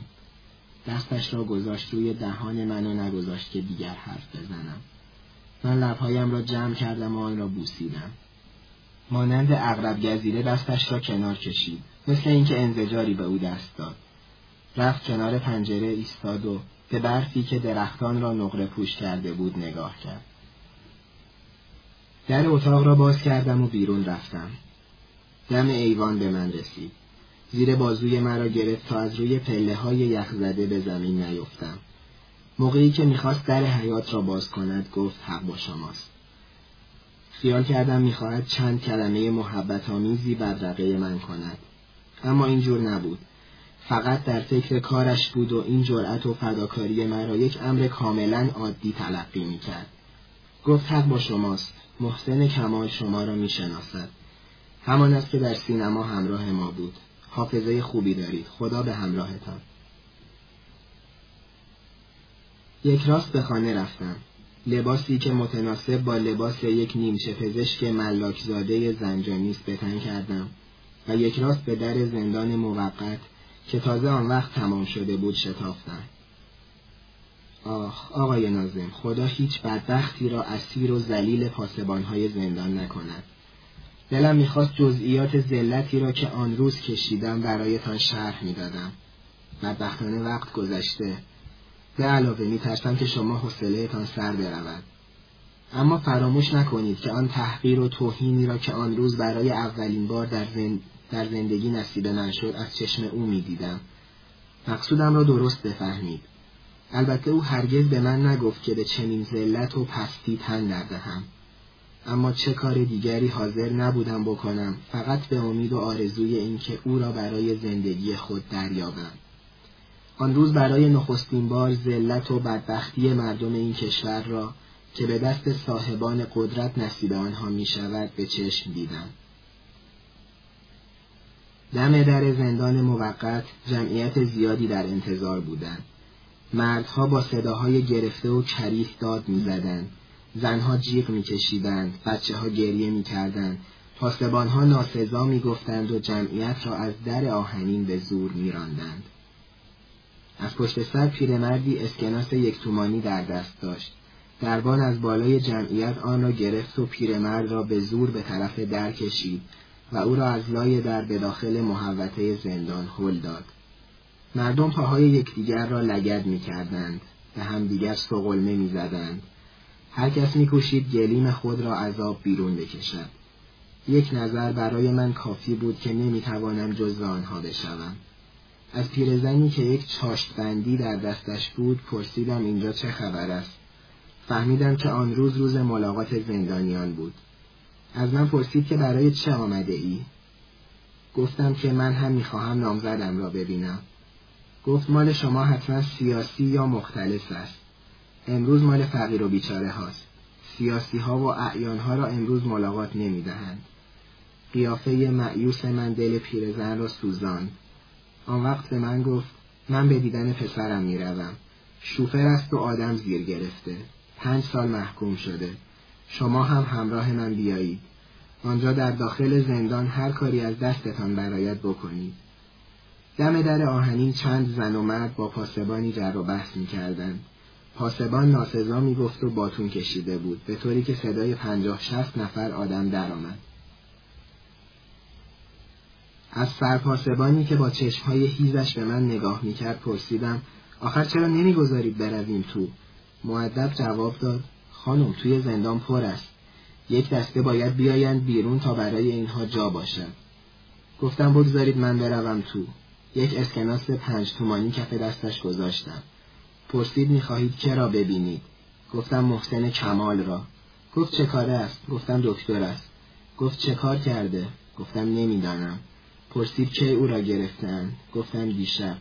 گفت اگر سیاسی باشد نمی شود گفتم شما بگذارید من بروم تو خودم کاری می کنم سرپاسبان راه من را باز کرد.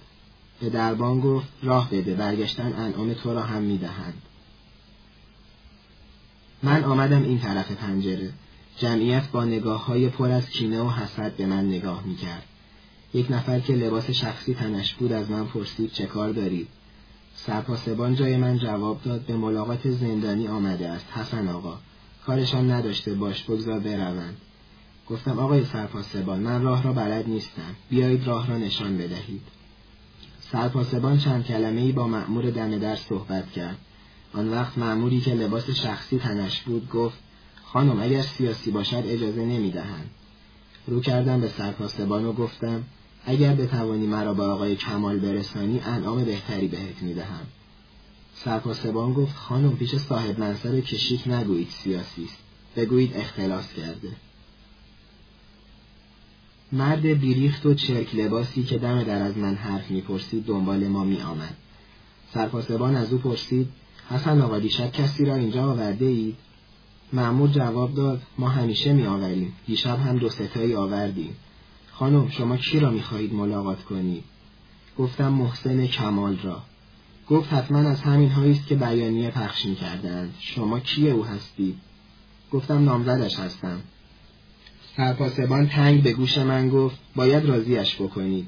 این بیشرف ها تا نگیرند نم پس نمی‌دهند اما مردک باهوشتر از سرپاسبان می نمود و برای کار خودش اهمیت بیشتری قائل بود.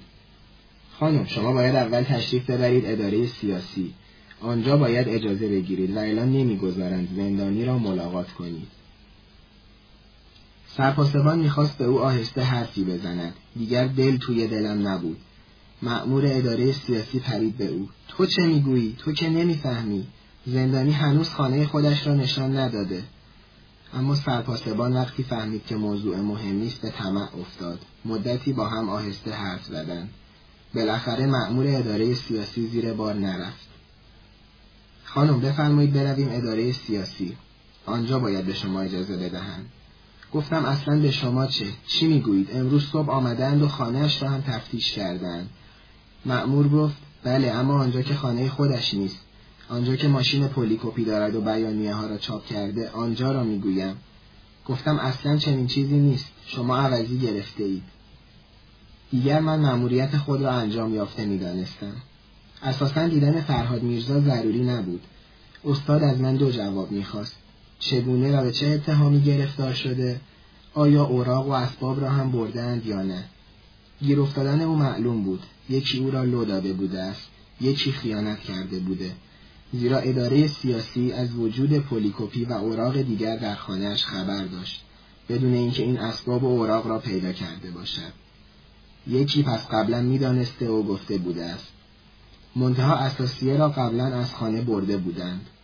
به همین جهت خانه فرهاد میرزا را صبح امروز تفتیش کردند و چون آنجا چیزی نیافتند تصور می‌کنند که خانه اصلی خودش را هنوز بروز نداده است. مأمور اداره سیاسی گفت خدا کند که ما اشتباه می‌کنیم. در هر صورت شما باید با من به اداره سیاسی بیایید زیرا شما نامزدش هستید. حتما خانه اش را می‌دانید. حاضر جواب گفتم البته که خانه اش را می‌دانم. پرسید خانه اش کجاست؟ قرص جواب دادم. خیابان ری کوچه جلوی بازار... بازارچه نایب السلطنه. مأمور اداره سیاسی سست شد. سرپاسبان وقتی ضعف مأمور اداره سیاسی را حس کرد جرأت بیشتری یافت. دیدی بابا؟ دیدی داری مردم را بی خود تو مخمسه میاندازی؟ این چه نونیست که شماها می‌خورید؟ تقریبا ساعت پنج نیم بعد از ظهر بود. مأمور اداره سیاسی گفت در هر صورت اگر بخواهید او را ملاقات کنید باید از اداره سیاسی اجازه بگیرید و حالا تبتیل است. بی اجازه رسمی اداره سیاسی ملاقات با زندانیان سیاسی قدغن است و هیچ کس نمی‌تواند بگذارد که شما حبسیتان را ببینید. پرسیدم رئیس شهربانی می‌تواند اجازه بدهد؟ گفت البته. گفتم پس بگذارید من از زندان به او تلفن کنم. پرسید مگر حضرت عجل را می‌شناسید؟ گفتم بله از کسان من هستند. دنبال وسیله ای میگشتم که از شر مأمور اداره سیاسی رها شوم و اسم رئیس نظمیه و خیشی با او را برای این به زبان آوردم که مأمور را از جا در کنم و ابدا چنین خیالی نداشتم که برای ملاقات فرهاد میرزا که اصلا دیگر ضروری نبود به او مراجعه کنم. آخرین جمله ای که مأمور اداره سیاسی گفت مرا متوجه فکری کرد که بدبختی من در آن است. آقای عزیز تمام این داستان زندان را برای این به شما گفتم که ببینید چطور خودم دامی برای گرفتاری گستردم و زندگیم را به این روز کنونی انداختم. مأمور اداره سیاسی گفت اگر میشناسیدش کاری کنید که نامزدتان را مرخص کند. او البته به تعنه گفت ولی برای من این فکر تازگی داشت. از زندان یک راست به خانه رفتم. لباسم را عوض کردم و برای نخستین بار بدون اجازه قبلی پیش استاد رفتم و گفتم دو سوال از من کرده بودید. جوابشان را آوردم. گویی پیروزی بزرگی نصیبم شده است. اینطور موفقیت خودم را به رخش کشیدم. پرسید دیدیدش؟ نه ندیدم. یعنی نخواستم او را ببینم. پرسید پس چه؟ گفتم شما دو تا سوال کرده بودید جوابش را آوردم. پرسید چرا گرفتندش؟ گفتم به اتهام پخش بیانیه. بعد پرسید اساسیه کجاست؟ این را نمی‌دانم اما می‌دانم که در خانهاش چیزی از این قبیل پیدا نکردهاند. پرسید رفتید یک راست پیش رئیس نظمیه؟ نه پیش رئیس نظمیه نرفتم اگر شما اجازه بدهید می‌روم آن وقت مفصل تمام آنچه را که برای شما الان حکایت کردم گفتم و نتیجه ای را هم که خودم گرفته بودم با او در میان گذاشتم. یک فنجان چایی داغ برایم ریخت. چارپایه اش را که روی آن می نشست و کار می کرد آورد کنار بخاری. روبروی من نشست به طوری که سر زانوهای ما به هم می خورد. دست مرا در دستش گرفت و گفت آفرین دختر تو خیلی دل داری. نزدیک بود اشک در چشمم پر شود. گفتم برعکس من آدم بزدلی هستم. شما به من دل و جرأت می دهید.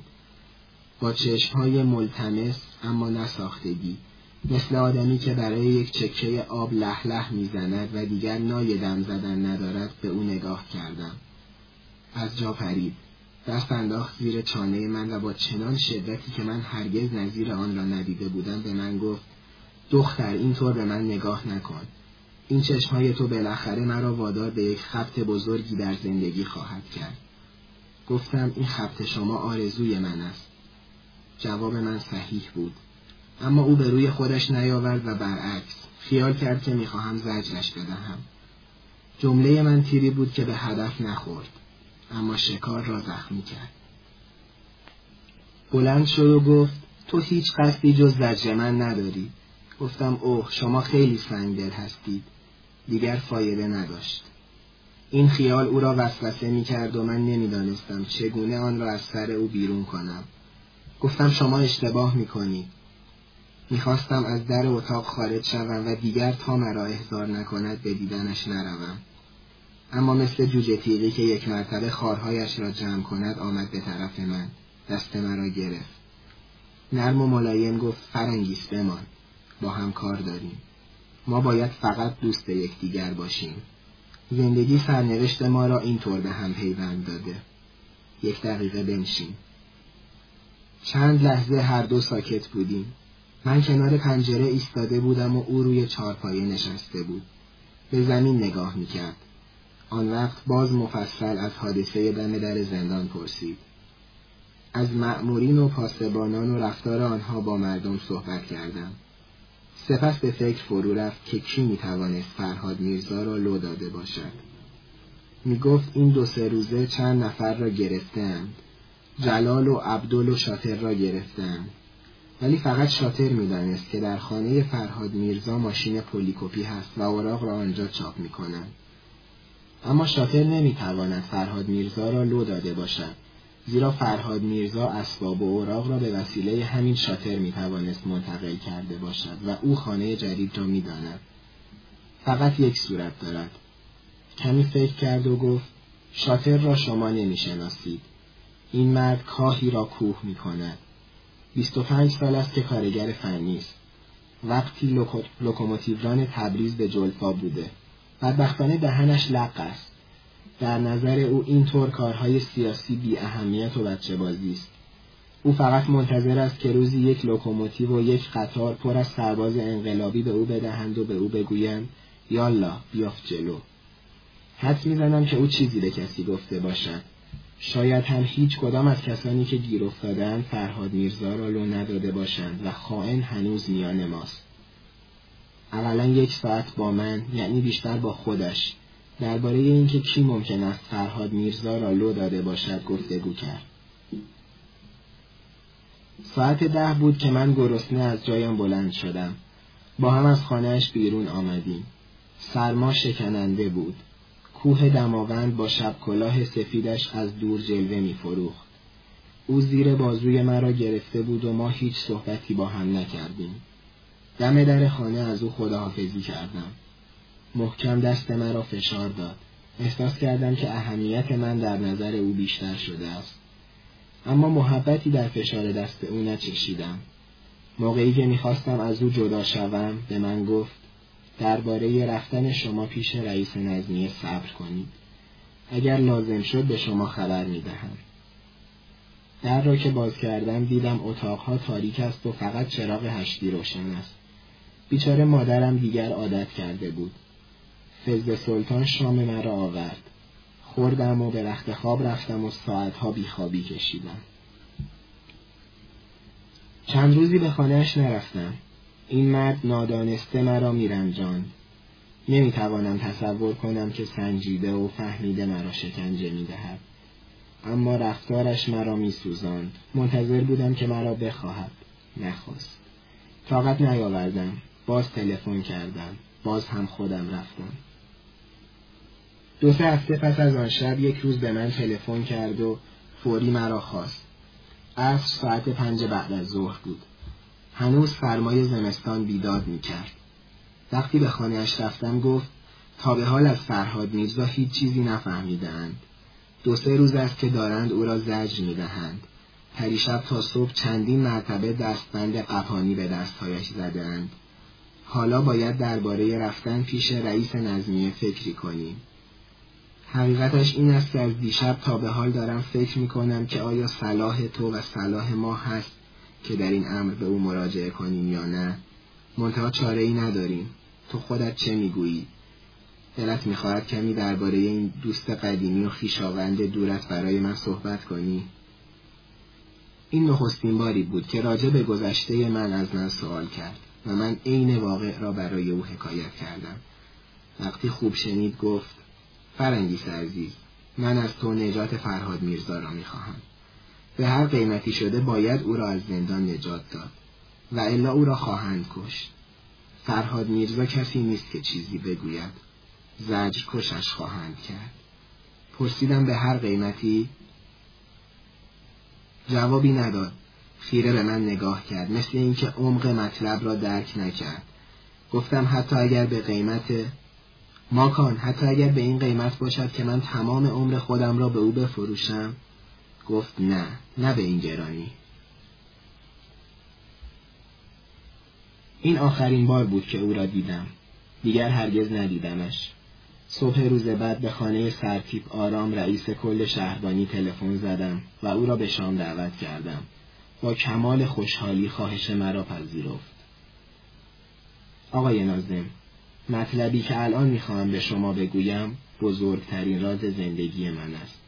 هیچ کس از آن خبر ندارد. هیچ کس نباید از آن با خبر شود. من دانسته و فهمیده خود را به گرداب بلا پرتاب کردم. حالا خود را روشن و آشکار می دیدم اما حراس و واهمهی به خود راه ندادم. حالا شما کم کم می‌فهمید که چرا من خود را به شما معرفی نمی کنم. به همین جهت که تصمیم دارم این بزرگترین سر زندگی من زیر سرپوش خاموشی برای همیشه پنهان بماند. اگر حرفش را بزنم دیگر ارزشی نخواهد داشت. آن وقت آنچه به خود من دلداری می دهد، آنچه مرا در ساعات بیکسی و پر از دلهوره آرام می کند، آن هم دیگر از میان می رود و یک زجر کوبنده دل مرا له خواهد کرد. آخ، اگر من جرأت داشتم این راز را به او بگویم، شاید او هم خوشبخت می شد. اما من می‌دانستم که او چقدر گذشت دارد و تا چه اندازه می‌تواند در مقابل محرومیت های زندگی مقاومت کند. اگر او از فداکاری من با خبر می‌شد شاید این تابلو را نمی‌کشید. اما زجری که او تحمل می‌کرد مرا بیشتر شکنجه می‌داد. چرا حالا دارم به شما می‌گویم؟ خودم هم نمی‌دانم. شاید برای اینکه عقده‌ای که در دلم نشسته و دارد نفس مرا بند میآورد خالی کنم. اگر او می‌دانست که من چگونه فدای او شدم حتما این پرده را با این چشمهای هرزه نمی‌کشید. برعکس او خیال می‌کرد که من در دشوارترین ساعت زندگی ترک او را گفتم و او را به دست سرنوشت شومش سپردم.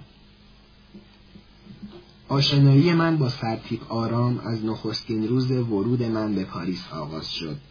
به محض اینکه ترن در ایستگاه شفله نگه داشت دیدم مرد خوشهیکل شیک پوش سفید پوش سفید پوستی که فقط موهای سیاه و ابروهای پرپشتش او را از فرانسویان متمایز می‌کرد به طرف من آمد و اسم شخصی مرا صدا زد.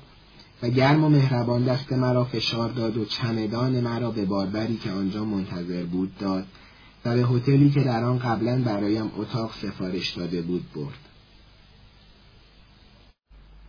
صفحه 182 از همان روزهای اول دوستی و صمیمیت ما گل کرد و من برای هر کاری بیرو درواسی به او رجوع می کردم و او بیریا بیش از آن حدی که تقاضای یک پیرمرد خانواده درباره کمک به دخترش در یک شهر غریب ایجاب می کرد به من مهربانی می کرد. او در آن ایام از طرف وزارت جنگ مأمور سرپرستی دانشجویان نظامی بود. در عین حال به اسم انگشتنگاری و امور پلیسی حقوقی هم از دولت می گرفت. در آن زمان نایب سرهنگ بود اما حرفش در سفارت و در میان ایرانیان و وزارت جنگ فرانسه و وزارت فرهنگ آن کشور در محافلی که با امور محصلین ایرانی تماس داشت بی تأثیر نبود.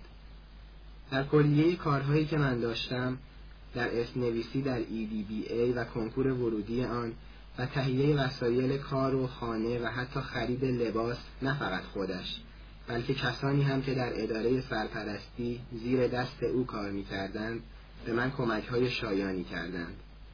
به طوری که پس از چندی من او را نه فقط یک پسر عموی پدرم که البته به من برادرانه لطف و محبت داشت می‌دانستم بلکه با هم دوست و رفیق شده بودیم. و ماها تمام دیدنی های این شهر زیبای دنیا از موزه و تئاتر گرفته تا کافه و کاباره و بوات دونویی را با او تماشا کردم. به مهمانی های رسمی همراهش می‌رفتم. و راستی که اندام برازنده، صورت خوش و لباس های آراسته او مخصوصا در مجالس رسمی که فرم نظامی سرمه رنگ یراقدار تا واکسیل بند تن می‌کرد لذت بخش بود و من فخر می کردم که همراه او به عالیترین مهمانی های مجامع پاریس و شبنشینی های عمومی و خصوصی سفارتخانه های خارجی سر می کشیدم. به علاوه دست و دلبازی و گاهی ولخرجی های او هنگامی که مرا به شام دعوت می کرد نمی توانست در من که از زندگانی پرتجمل خوشم می آمد بی اثر باشد. اما اینها به کنار مهمترین خاصیت او در زندگی این بود که بی خودی جانماز آب نمی کشید. خود را درستکار و صدیق جا نمی‌زد و عبا نداشت به من اقرار کند که از وقتی از ایران خارج شده دیناری از عواید املاکش را در فرانسه و در اروپا خرج نکرده بلکه برعکس تمام آن را به بانک های انگلستان و سوئیس گذاشته و حتی در بانک دو فرانس هم حسابی که نسبتا مقتنابه هست باز کرده است. صحبت از دزدی و تفریط اموال دولتی در کار نبود. جدا عقیده داشت جامعه ای که او در آن زندگی می کند جامعه ای که او به اندازه یک سر و کله از بیشتر افرادش بزرگتر است باید حیات او را تأمین کند و احتیاجاتش را برآورد. معتقد بود که او از بیشتر مردم معاصر خودش نجیبتر و اصیلتر و فهمیدهتر و دلیرتر و کاربردتر است. او را نمی‌توان در قالب زندگی یک مرد عادی زندانی کرد.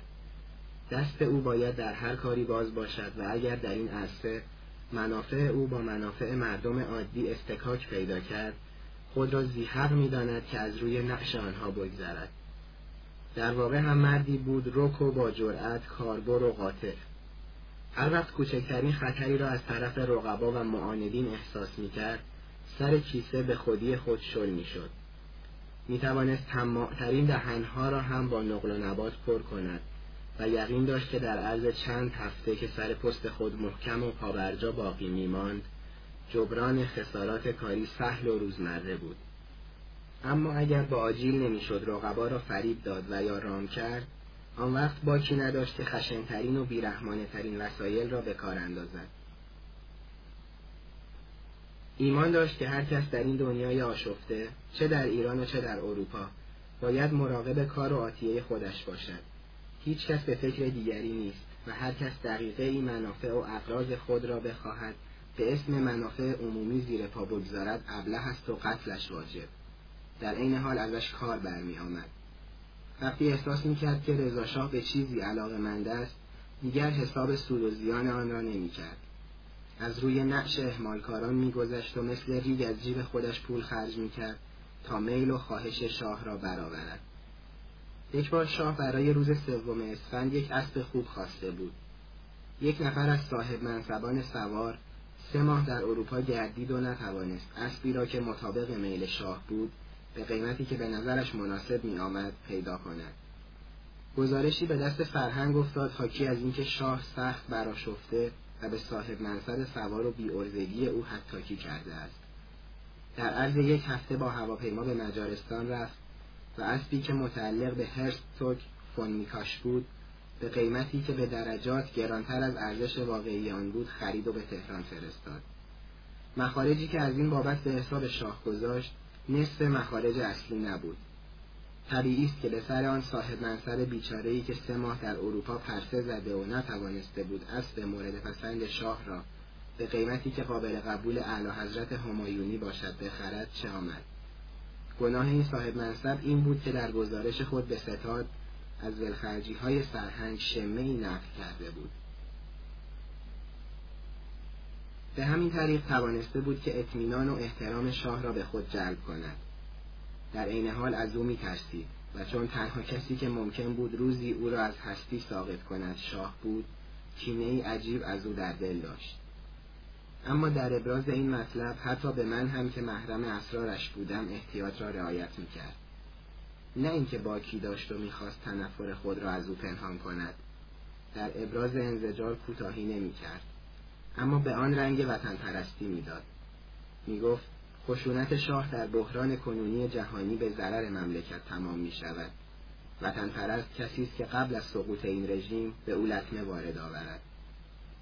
مکرر به من که محرم و مورد اعتماد او بودم می گفت روزی چنان صدمه ای به او بزنم که خودش هم حز کند. اقلا طوری می کنم که دیگر نتواند به من آزاری برساند. خوب یادم میآید. وقتی روزنامه ای را که خداداد به من داده بود نشانش دادم نگاهی کرد آن را خواند و بی خندید و گفت با این بچه بازی ها می خواهید با این مرد در بیفتید؟ او یک فوت بکند همه شما را آب می‌برد. اگر از کسی کاری برمی آید آن من هستم نه بچه مچه ها در عین خشونت و یکدندگی که به سرنوشت اشخاص هنگامی که پای منافع و اقراض او به میان میآمد ابراز می داشت باز هم با گذشت بود. خودش را به اندازه یک سر و کله از همه رقیبان دیگرش بزرگتر می‌دانست. و وقتی یکی از آنها توطعهای به زیان او میچید و یقین داشت که موفقیتی ندارد میبخشیدش. بیاعتنایی می‌کرد و صاف و پوست کنده سعایتش را کف دستش میگذاشت. وابسته نظامی ایران در پاریس به شاه گزارش داده بود که سرهنگ آرام با ایرانیان آشوبگر مقیم برلند سر و سری دارد. این گزارش چندان هم بیپایه نبود. یکی دو بار در ضمن مسافرت به برلند برای خرید مهمات و اسلحه و کارخانه های مورد نیاز ارتش با عدهای از ایرانیان که هسته یک نهضت انقلابی را در برلند بنیانگذاری می‌کردند آشنا شده بود. از آنها خوشش می آمد و هر وقت سر و کله آنها به مناسبت کنگره ای از دانشجویان در پاریس پیدا می شد ابا نداشت از اینکه با آنها گرم بگیرد. می گفت به عقیده آنها کاری ندارم اما بالاخره حرف حسابی سرشان می شود و مثل گوسفند علف چرانی نمی کنند جرأت دارند و همین مزیت آنها بر دیگران است. حیف که ازشان کاری ساخته نیست. اینها اگر جرأت و شهامت و پول و ثروت و سابقه خانوادگی مرا به حساب بیاورند کارشان خواهد گرفت. شاه گزارش را به اداره تفتیش کل فرستاده بود و از او در این خصوص توضیح خواستند. سرهنگ مرد باهوشی بود. می‌دانست که وقتی این گزارش از دفتر مخصوص به ستاد و تفتیش کل می رود معلوم می شود که شاه برای آن ارزشی قائل نشده است. جوابی تهیه کرد و فرستاد و قضیه از بین رفت. چند روز بعد از این حادثه موقعی که با او از پله های سفارت ایران بالا می رفتم به وابسته نظامی برخوردیم که یک درجه از آرام ارشد بود. تعلیمی کوچکی در دست فرهنگ بود. حتی موقعی که لباس شخصی می پوشید با این تعلیمی بازی می کرد ملایم زد روی شانه وابسته نظامی و به شوخی گفت سرهنگ با بزرگتر از خود چرا در میافتی؟ وابسته نظامی گفت جسارتی خدمت جناب سرهنگ نکردم. آرام گفت از همین یک دفعه درس بگیر و پشیمان شو. گفت تو رد شد.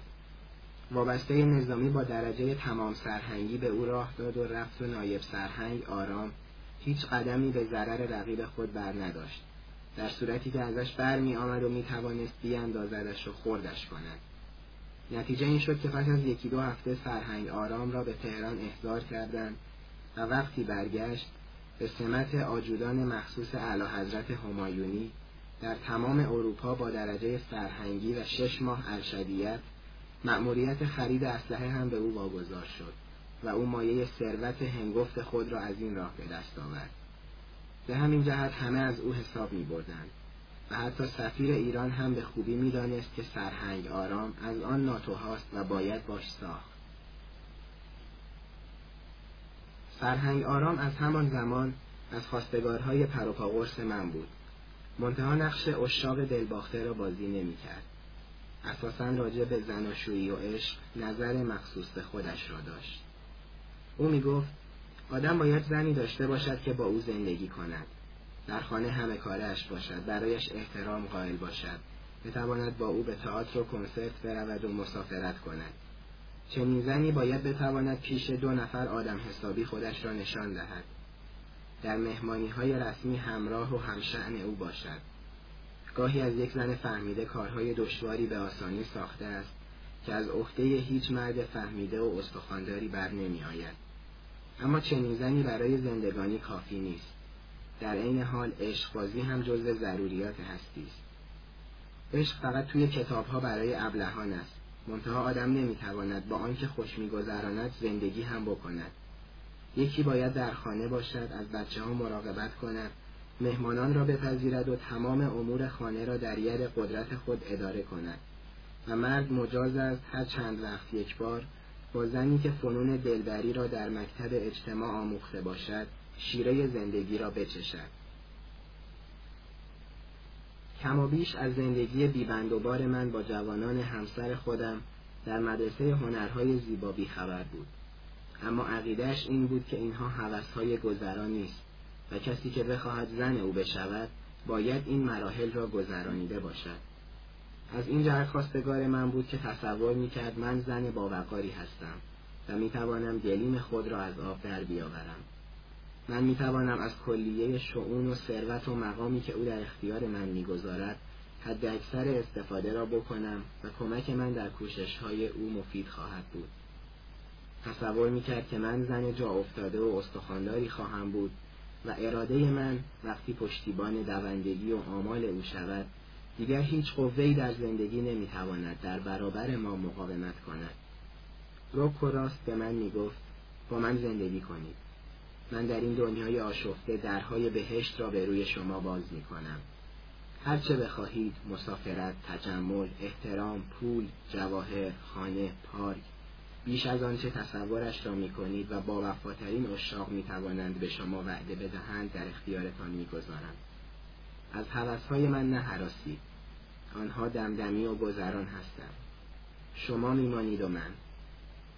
وقتی قضیه گرفتاری مأمورین پست و تلگراف که نامه ها را منتشر کرده بودند پیش آمد رئیس نظمیه را عوض کردند و شاه او را تلگرافی از پاریس خواست و ریاست کل شهربانی را به او واگذار کرد. چند روز پس از ورودش به تهران به خانه اش رفتم. لازم بود که من دیدنی از او بکنم. از تبعید پدرم خبر داشت. اما من هیچ اشارهی به او نکردم. مبادا خیال کند که من برای نجات پدرم به دیدن او رفتم. من او را خوب می شناختم و می دانستم که کوچکترین قدم را در زندگی بدون تقاضای اجر و مزد بر نمی دارد و من نمی‌خواستم زیر بار منت او بروم.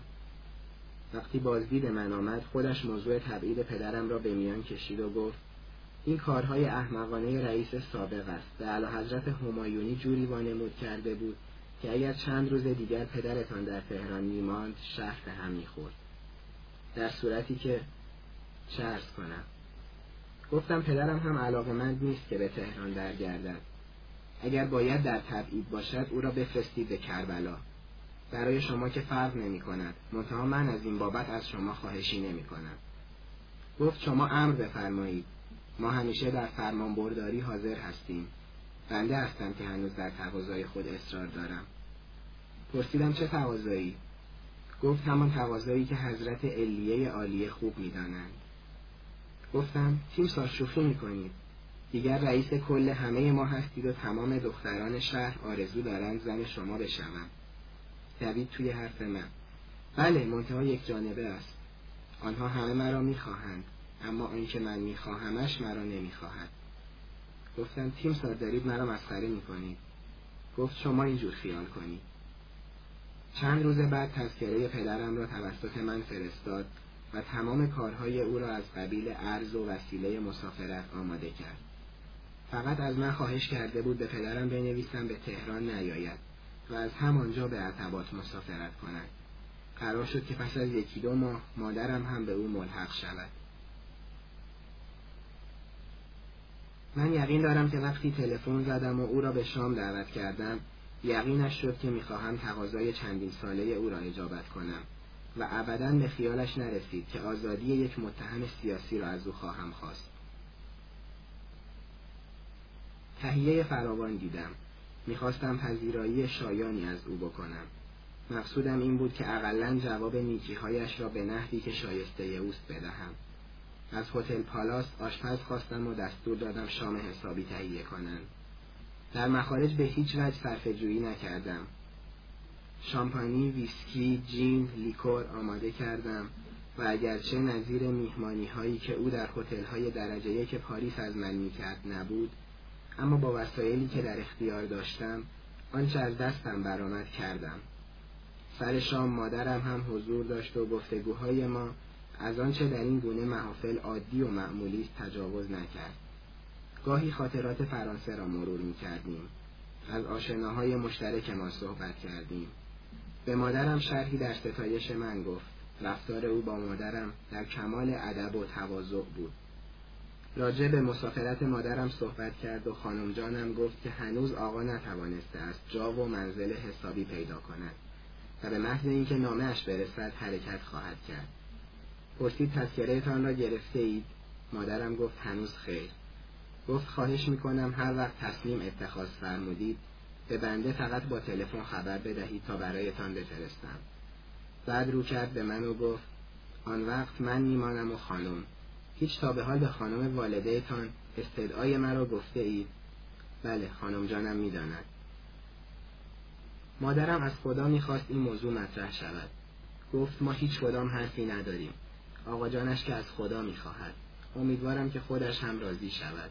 کی بهتر از حضرت عالی؟ من خنده کنان رو کردم به او و گفتم تیمسار امشب تشریف نیاورده اید که از من خواستگاری کنید. خندهش گرفت و گفت نه اما خیالش را می کردم.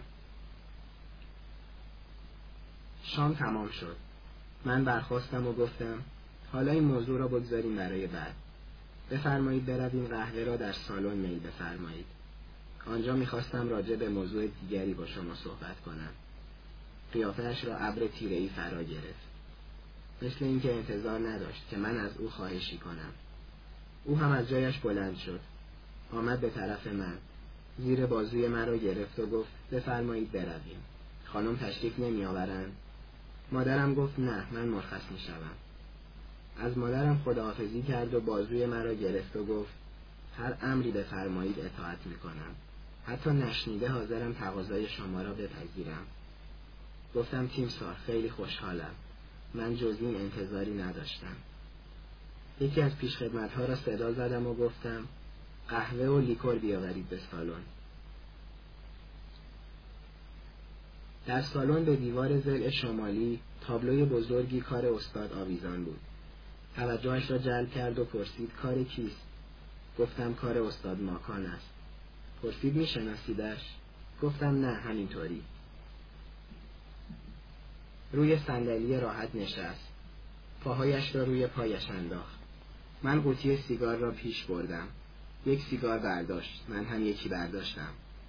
بلند شد کبریت زد و آتش را نزدیک صورت من آورد و گفت آدم ناراحتی است. پرسیدم کی؟ گفت همین نقاش. پرسیدم چطور؟ گفت هیچ. یکی نیست به او بگوید که مردک بنشین کار خودت را بکن. تو را چه به سیاست؟ پیشخدمت قوری قهوه و فنجانهای قهوه خوری و بطری لیکور و گیلاسهای آن را روی میز کوچکی که صفحه ای از برنج قلم زده داشت گذاشت و رفت. موقعی که هنوز از اتاق خارج نشده بود گفتم دلم می‌خواست کمی با شما تنها صحبت کنم. گفت خب چه بهتر چه فرمایشی داشتی؟ گفتم راجع به تقاضایم دیگر صحبت نمی کنم. شما که قول موافقت دادید. وقتی خواستی تشریف ببرید می‌گویم که یادداشت کنید. گفت بلکه من نخواهم بروم. گفتم نه تشریف می‌برید. با خنده پرسید اگر نرفتم چه؟ من هم با خنده جواب دادم اختیار دارید. مملکت شهربانی دارد. آن وقت پاسبانها را صدا می‌زنم. قه قه خندید. بارک الله. خوب فرمودید. پرسیدم تیم سار از کارهایتان راضی هستید؟ گفت می‌خواستید راضی نباشم. پرسیدم در پاریس راحتتر نبودید؟ گفت البته که آنجا بهتر بود. منتها من از قدرت و مقام خوشم میآید. پرسیدم دیگر می‌خواستید چه باشید؟ رئیس شهربانی یعنی پس از شاه همه کاره. گفت اوضاع مملکت اینجوری نمیماند. می‌خواهم همه کاره باشم. یعنی چطور می‌شود؟ گفت دنیا دارد رو به جنگ می رود. اگر می دیدید در آلمان چطور دارند تسلیحات می کنند. گفتم به ما چه؟ گفت به محض اینکه تق و پوقی بلند شود یارو دو پا دارد دو پا دیگر هم قرض می کند و شیخی را می بیند. پرسیدم پس چرا آنقدر به او خدمت می کنید؟ پرسید از کجا فهمیدید که دارم خدمت می کنم؟ گفتم می بینم که دارید مردم را اذیت می کنید. کیست نداند که شما دارید مردم را بیخودی می گیرید. گفت مثلا کی را گرفتم گفتم در این چند روزه اخیر تا آنجا که من سراغ دارم اقلا پنج نفر را دستگیر کرده ای. گفت در یک مملکت ده میلیونی بگذار ده پانزده نفر را بگیرم چطور می شود؟ قیافهش را در هم کشید و گفت شما از کجا خبر دارید؟ گفتم مادر یکی از اینها که گرفتار شده دو سه روز پیش به من متوسل شده بود و من تقاضای خلاصی او را دارم. پرسید اسمش چیست؟ گفتم محسن کمال. اخ کرد. دست انداخت دو طرف لبش را گرفت و دو سه مرتبه انگشتانش را تا زیر چانه کشاند. آرام و ملایم گفت خانم نکند اینجا هم دارید از همان کارهایی می‌کنید که در پاریس بدان مشغول بودی. پرسیدم مگر من در پاریس چه کار می‌کردم؟ گفت چه می‌دانم؟ از همان روزنامه پخش کردن ها از همان کارهای بچه مچه ها گفتم پس مرا هم همین روزها می‌گیرید گفت نه شما را توقیف نمی کنم شما را می‌گذارم توی یک صندوق درش را مهرمون می کنم و با هواپیما میفرستمتان به فرنگستان. گفتم بهتر نبود مرا میفرستادید به پیش پدرم. گفت نه آنجا از دست من در می‌رفتید. گفتم مگر شما باز هم خیال فرنگ رفتن دارید؟ گفت شوخی به کنار راستش را بخواهید من موقتی در ایران هستم. زندگی در ایران با این طرز قذاق بازی با طبع لطیف من سازگار نیست. فایده زندگی در این شهر گند چیست؟ اصلا من برای تفریح و خوشگذرانی ساخته شدم آن مهمانی ها آن شب نشینی ها آن زنهای آراسته آن دم و دستگاه را آدم بگذارد و بیاید فحش های رکیک بشنود. این که زندگی نیست. پرسیدم مگر اعلی حضرت به شما هم فحش می‌دهد. گفت وقتی به رئیس الوزرا فش می‌دهد نوبت من هم خواهد رسید. گفتم شما که اینجور حرف می‌زنید پس مردم زیر دست شما چه بگویند؟ با عصبانیت گفت ای خانم مردم مردم کیان آخر اینها منتالیتهشان اینجور است.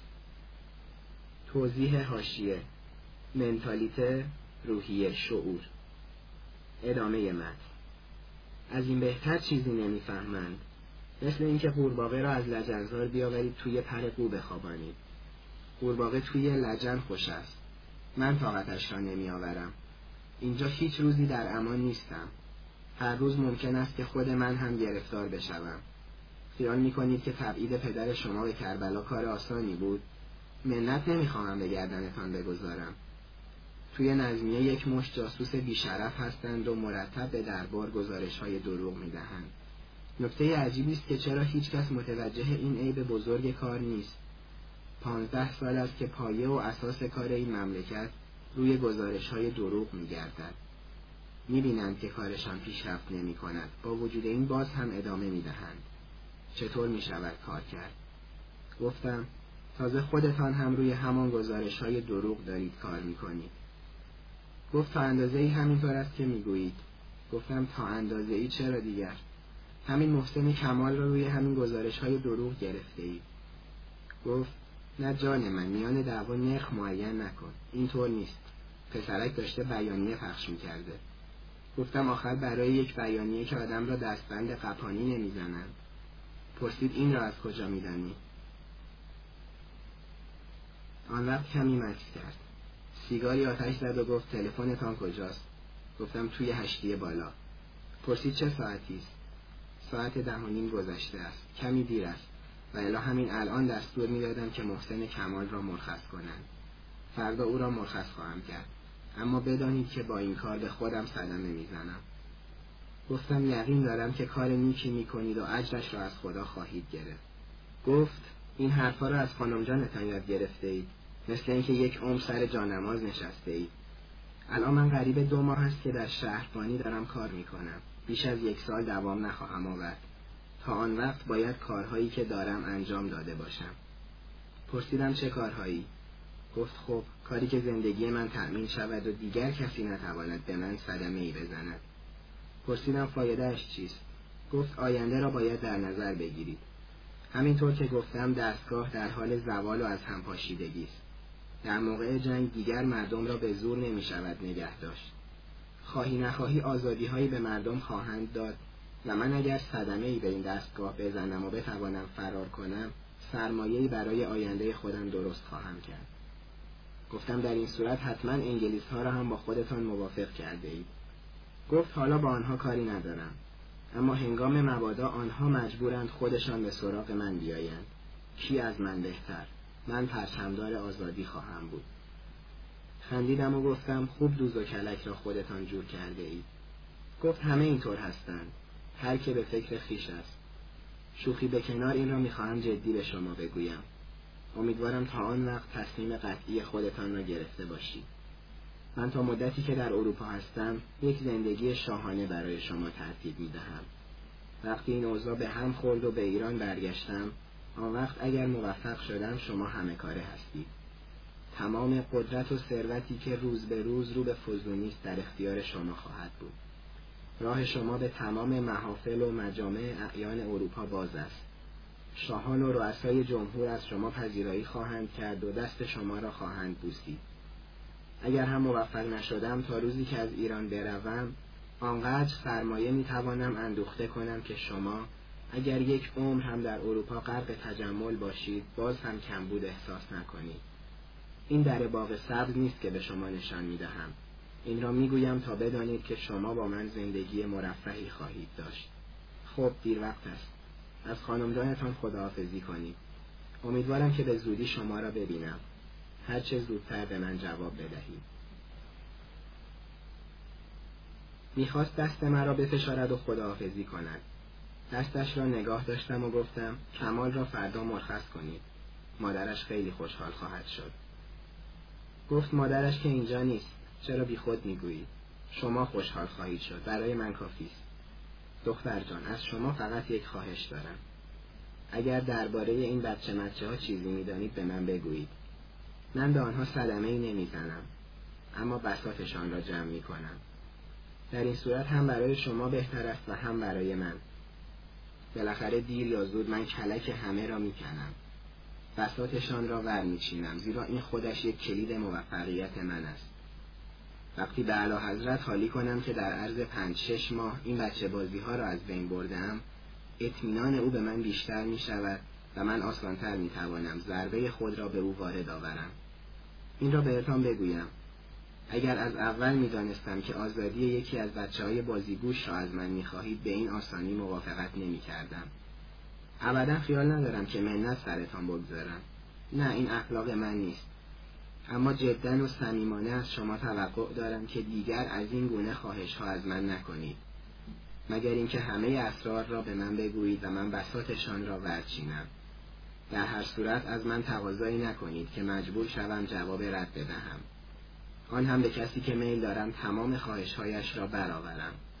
چون من یقین دارم که شما نمی‌خواهید به خود من آسیبی برسد. و انجام این گونه خواهش ها مثل این است که بخواهید زیرا به خود مرا بزنید.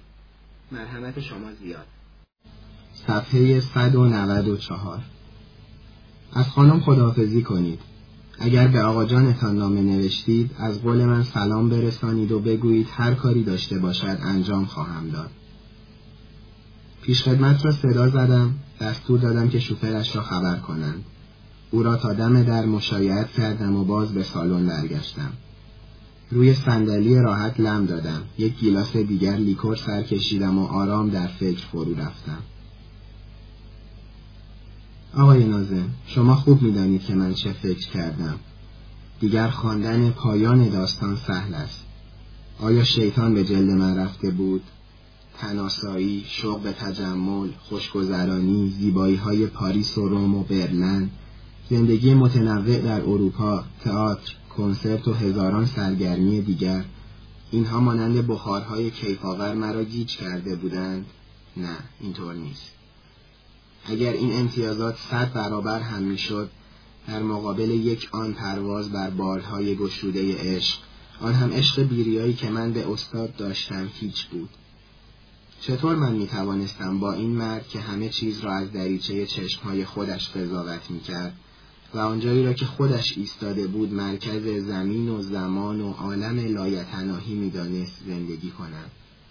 چطور من می توانستم با چنین مردی زندگی کنم که وجود مرا نمی‌خواست و فقط نام خانواده بزرگ مرا دوست داشت و آن را هم می‌خواست وسیله تازه‌ای برای ترقی و تعالی خود کند. فکرش را بکنید. مرا می‌خواست به زنی بگیرد که در مهمانی های درباری اروپا دست زیر بازوی او اندازم تا او بتواند همه جا ببالد که خوشگلترین زن را دارد. مرا می‌خواست به زنی بگیرد تا تشنگی جاه طلبی او تسکین یابد. می‌خواست شوهر من بشود تا خانه امن داشته باشد بر تخت راحت بخوابد غذای لذیذ بخورد و آسایشش تأمین گردد. تازه در مقابل به من چه می‌داد؟ پول خانه زندگی مسافرت به فرنگ. اینها را خودم هم داشتم. من زیبا بودم و با زیبایی می توانستم بیش از اینها هم به دست بیاورم. تازه این دل خشکیده و شومش را هم نمی‌خواست به من ببخشد. یک زن برای تأمین زندگی داخلی و مراقبت بچه هایش می‌خواست و زنهای فراوان برای تسکین تمناهای گندیده جسمش. یک چنین زندگی را به من پیشنهاد می‌کرد.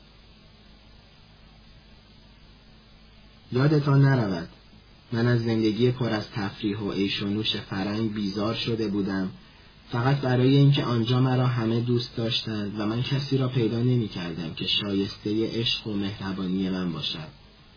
چرا در فرنگستان تنفر به من دست داد؟ زیرا ناگهان خود را بیکس و بیچاره احساس کردم. دیدم هنرمند نیستم و این تنها تسلی خاطر من هنر نقاشی نگاه پر از لبخند و آفتابی خود را از روی من برگرداند. و حال در ایران کسی را پیدا کرده بودم که هم هنرمند بود و هم من دوستش داشتم. همینطور که روی صندلی راحت لمیده بودم، آتلیه او در خاطرم نقش بست. دیدم زیباترین جاهای دنیا برای من آتلیه اوست.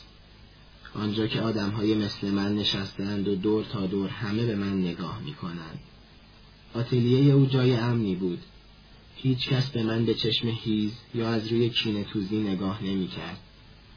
مردمی که آنجا زندگی داشتند آنهایی بودند که من در عالم تصور خود جلوگرشان می ساختم. اما نمی توانستم آنها را به قالب زنده و جاندار درآورم. در آتلیه او عوالمی که دل من شیفته ادراک آنها بود شکل به خود گرفته بود. چقدر من از خنده دخترهایی که بلال گاز می‌زدند خوشم می آمد. قیافه درویش مرحب با چشمهای درشت و ابروهای پرپشتش پیراهن سفید و عبای ابریشمینش مارگیری که می‌خواست سر, مال سر مار را گاز بگیرد شاعری که روی تخت پوست کنار منقل نشسته بود و داشت چایی میریخت اینها همه برای من آشنا بودند هر کدام را روزی در زندگی خود دیده بودم ناگهان قیافه پریشان استاد در نظرم جلوگر شد. احساس کردم که منتظر من است و من باید به او کمک کنم. یاد حرف سرتیپ افتادم. دیدم در خطر است و هر آن ممکن است که حادثه ای برای او رخ دهد. گفته بود آدم ناراحتی است. می‌خواستم فوری به خانهاش بروم اما دیر وقت بود. به علاوه دیگر نمی‌توانستم شکی داشته باشم. خانه او تحت نظر بود. لازم بود که برای نجات استاد نه برای مبارزه‌ای که او در پیش داشت احتیاط کنم. دیگر حالا پس از این ملاقات با سرتیب پس از آنکه تقاضای به این مهمی من مورد اجابت قرار گرفت واضح بود که من باید جان استاد را از بلایی که دور سر او پرپر می‌زد حفظ کنم. ساعت یازده شب بود. از یازده هم گذشته بود. به خانه استاد تلفن کردم هرچه زنگ زدم کسی جواب نداد ممکن بود که خودش خانه نباشد او گاهی شبها دیر وقت به خانه می آمد. گاهی دیر وقت به گردش می رفت. اما چرا آقا رجب جواب نمی‌داد؟ دو سه بار تلفن کردم اما کسی جواب نمی‌داد. ترس عجیبی به من دست داد. یقین کردم که حادثه ای باید در آن خانه اتفاق افتاده باشد. ناگهان صدای در خانه آمد. دلم هری ریخت پایین. این وقت شب پرسیدم کیست؟ معلوم شد که پیشخدمت های هتل دارند می‌روند. آیا استاد را گرفتند؟ بعید نبود.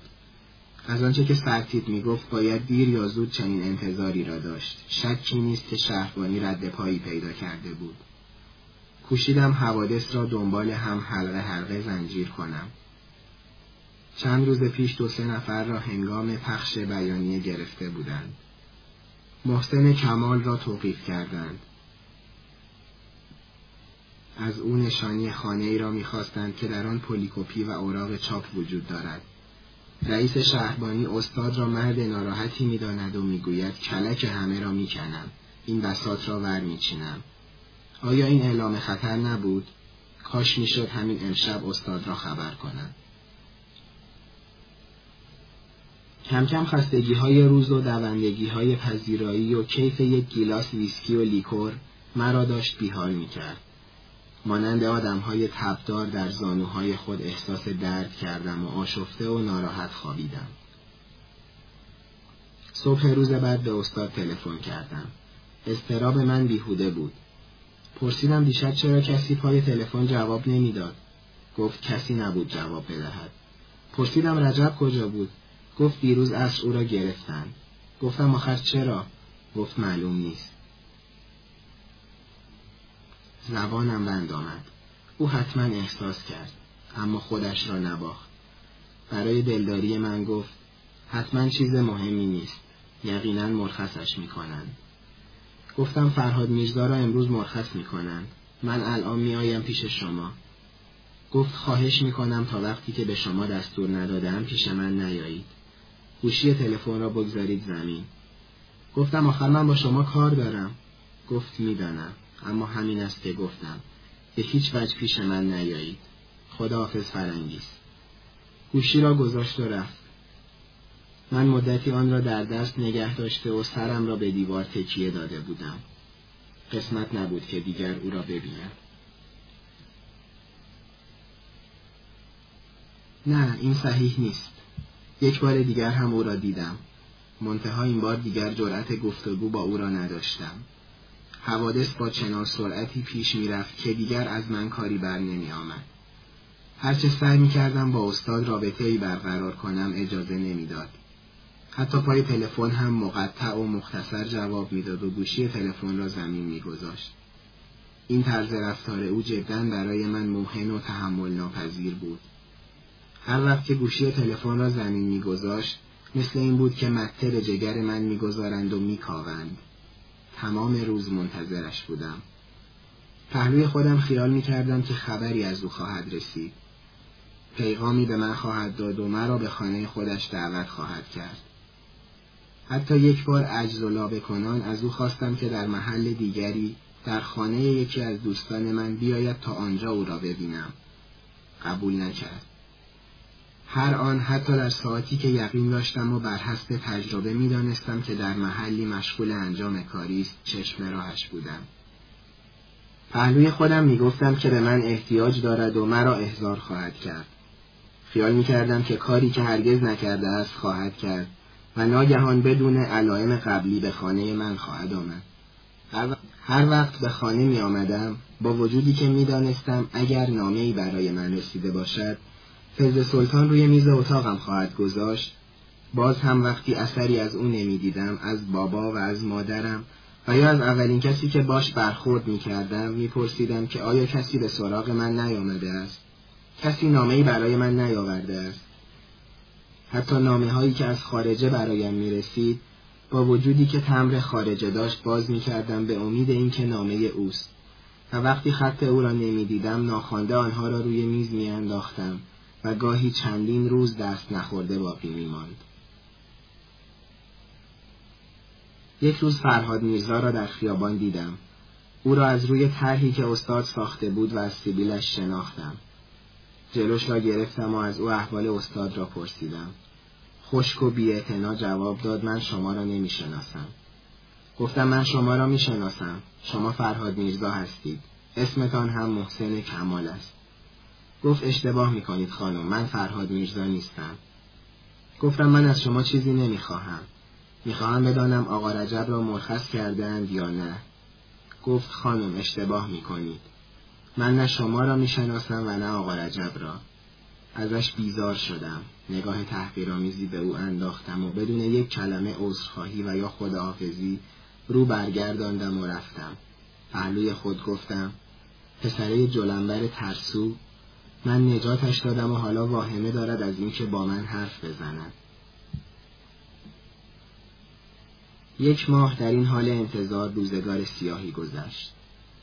در تمام این مدت بوم شومی چنگالهای تیزش را در دل من فرو کرده بود و من هرچه می‌خواستم این کابوس مهیب را از خود برانم چنگالهای خونینش را عمیقتر در دل من فرو می برد. دو سه بار تلفن کردم. روزی یک نفر ناشناس جواب داد و گفت استاد تشریف ندارند. دفعات دیگر به محض اینکه طرف صدای مرا میشنید گوشی را سر جایش میگذاشت آخ بدبختی می‌دانید چه بود همین که نمی توانستم این رفتار غیر انسانی او را با خودم توجیه کنم. آیا از من رنجیده بود؟ درست گفتگوی خود را در آخرین ملاقات با او از خاطرم گذراندم. گفته بود فرنگیس عزیز من از تو نجات فرهاد میرزا را می‌خواهم. به هر قیمتی شده باید نجاتش بدهی و الا او را خواهند کشت. او کسی نیست که چیزی بگوید زجر کشش خواهند کرد. پرسیدم به هر قیمتی جوابی نداد واضحتر گفتم حتی اگر به این قیمت تمام شود که من تمام عمر خود را به او بفروشم گفته بود نه به این گرانی برای نجات دوستش حاضر بود که مرا پیش رئیس شهربانی بفرستد. اما حالا که خودش در خطر افتاده بود حالا که جانش به مویی بند بود دیگر نمی‌خواست مرا ببیند. چه فکر می‌کرد؟ فکر می‌کرد ممکن است من خودم را محض خاطر او بفروشم یا از فرط ترس جان خود را در آغوش رئیس نظمیه بیاندازم. آخ اگر این تابلو را با این چشمها نساخته بود چنین فکر می کردم و راحت می شدم. دنبال یک زندگی راحت و مرفه می رفتم. خود را در ویلانگاه زندگی عادی می انداختم و دیگر این زندگی امروز را نمی کشیدم. همانطوری که سالهای بعد زندگی کردم. صبح دیر وقت از خواب بلند می شدم. چایی و شیر و تخم مرغ و کره و مربا و لیکور را در تخت خواب می خوردم. دو سه ساعت به شستشو و آرایش خود می پرداختم. ظهر نهار را در یکی از های درجه اول پاریس و یا در مهمانی های بزرگان می خوردیم. بعد از ظهر اسب تاخت می کردم. سوار اتومبیل با سرعت 80 تا 90 کیلومتر در ساعت با همترازان خود کورس میگذاشتم و یا در مغازه ها خرید می‌کردم. شب باز موقع آرایش بود و مهمانی و پذیرایی و خوشگذرانی و قمار و شراب و قیافه های خندان و فراک و لباس های زیبا و ولگویی و ولنگاری.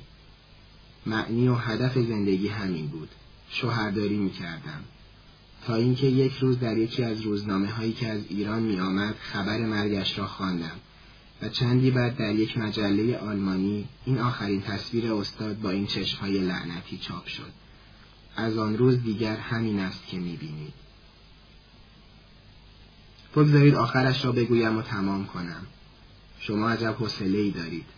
اگر همینطور ساکت بنشینید من یک کتاب می توانم حرف بزنم. پس از یک ماه دیگر طاقت نیاوردم. بار دیگر سرتیپ را شب به خانهام دعوت کردم. در طی این یک ماه اغلب به من تلفن می‌کرد. وقتی خانه نبودم از مادرم سراغ مرا می‌گرفت. یکی دو بار بدون اطلاع قبلی بعد از ظهر به خانه ما آمد. می نشست و چایی می خورد و سیگاری می کشید و اشارهی به تقاضایش می کرد و می رفت. آن شب همین که فرصت به دست آوردم پرسیدم خب هنوز هم مشغول خدمتگذاری هستید؟ پرسید چطور؟ گفتم هنوز هم مردم را می‌گیرید؟ گفت نه دیگر نمی‌گیریم. لانه فساد را پیدا کردیم. پرسیدم کجا بود؟ گفت یکیش خانه استاد نقاش بود. آرام پرسیدم کدام استاد نقاش؟ گفت خودتان را به نفهمی نزنید. همین استاد صاحب همین تابلو. شما او را خوب می‌شناسید. از شما هم گزارش رسیده است. شما هم در خانه او آمد و شد داشته اید. گفتم من الان یک ماه است که آنجا نرفتم. سابقا می‌رفتم که پورتری مرا بکشد. گفت پس چطور شد که ما در خانهش صورت شما را پیدا نکردیم؟ گفتم برای اینکه من دو سه بار رفتم و چون از کارهایش خوشم نیامد حوصلهام سر رفت و دیگر نرفتم ناتمام ماند مگر خانهاش را تفتیش کردید گفت خانهاش را تفتیش کردیم و هر چه می‌خواستیم پیدا کردیم. مختصر اینکه سر کلاف به دستمان آمد. خودش را هم گرفتیم. مردکه مزور عجیبی است. هنوز یک کلمه حرف ازش نتوانسته این درآوریم. نمی‌خواهم به شما بگویم که چه حالی به من دست داد. همینقدر بدانید که وقتی صحبت به اینجا کشید با وجودی که خود را برای بدترین خبرها آماده کرده بودم دیگر خود را باختم. رنگم پرید و نزدیک بود تشنجی به من دست دهد. اما سرتیپ معدبتر از آن بود که استراب مرا به رخم بکشد. دندان روی جگر گذاشتم. آرام نشستم. سیگار کشیدم. لیکور و قهوه خوردم و به آنچه رئیس شهربانی می‌گفت گوش می‌دادم. ما ازش در میآوریم. به علاوه دیگر چیزی از او نمی‌خواهیم. فقط باید به ما بگوید که این نامه هایی که از پاریس و برلن برای او می‌رسد از کیست آن وقت دیگر کاری به او نداریم پرسیدم زجرش هم می‌دهید گفت مجبوریم و الا از او چیزی در نمی آید. گفتم اگر بمیرد چه؟ گفت تقصیر ما چیست؟ بگوید راحت شود. راستش را بخواهی تازه آن وقت هم راحت نیست. چون که علا حضرت همایونی به اندازه از این قضیه عصبانی هستند که دیگر به هیچ وجه نمی شود خاطر مبارکشان را آسوده کرد. پرسیدم میکشیدش؟ گفت حقش که هست. گفتم چه آدم های بدی شما هستید. چیزی نگفت. از این حرف من خوشش نیامد. من این جمله را خنده کنان گفتم ولی مثل اینکه لحن ساختگی من خوب از آب در نیامد و حقیقتی که در آن نهفته بود سرتیپ را رنجاند. موضوع صحبت را عوض کردیم. از عروس پادشاه بلژیک و افتضاحی که سردار اعظم کرمانی در مونت کارلو درآورده بود و اشغال اتریش به دست قوای هیتلر و حریق قورخانه و دزدی در سفارت مصر و مشغله زیادش و اینکه با وجود این علاقه مند است که گاهی مرا ببیند و مطالب دیگری که برای من به اندازه موی باریکی هم جالب و مشغول کننده نبود گفت. احساس کرد که جوابهای سرد و پر از تکلف به او می‌دهم. زودتر از معمول بلند شد و رفت.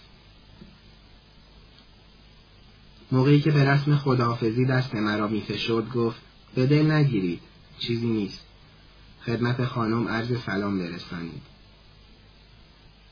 من همان شب تصمیم خود را در زندگی گرفتم آقای نازم شما چه فکر می‌کنید؟ دیگر حرفی نمی‌زنید سوالی نمی‌کنید نظر شما درباره من به اندازه سر سوزنی در جریان زندگی من تأثیری نخواهد داشت بگویید هیچ نگویید من از نگاه وحشت زده شما احساس می کنم که دلتان به حال من می سوزد. من از هیچ کس تقاضای مرحمت نکردم. شما پهلوی خودتان می‌گویید که من وازدم، ترسیدم، شتاب کردم، نفهمیده تصمیم گرفتم. آه، گفتنش آسان است.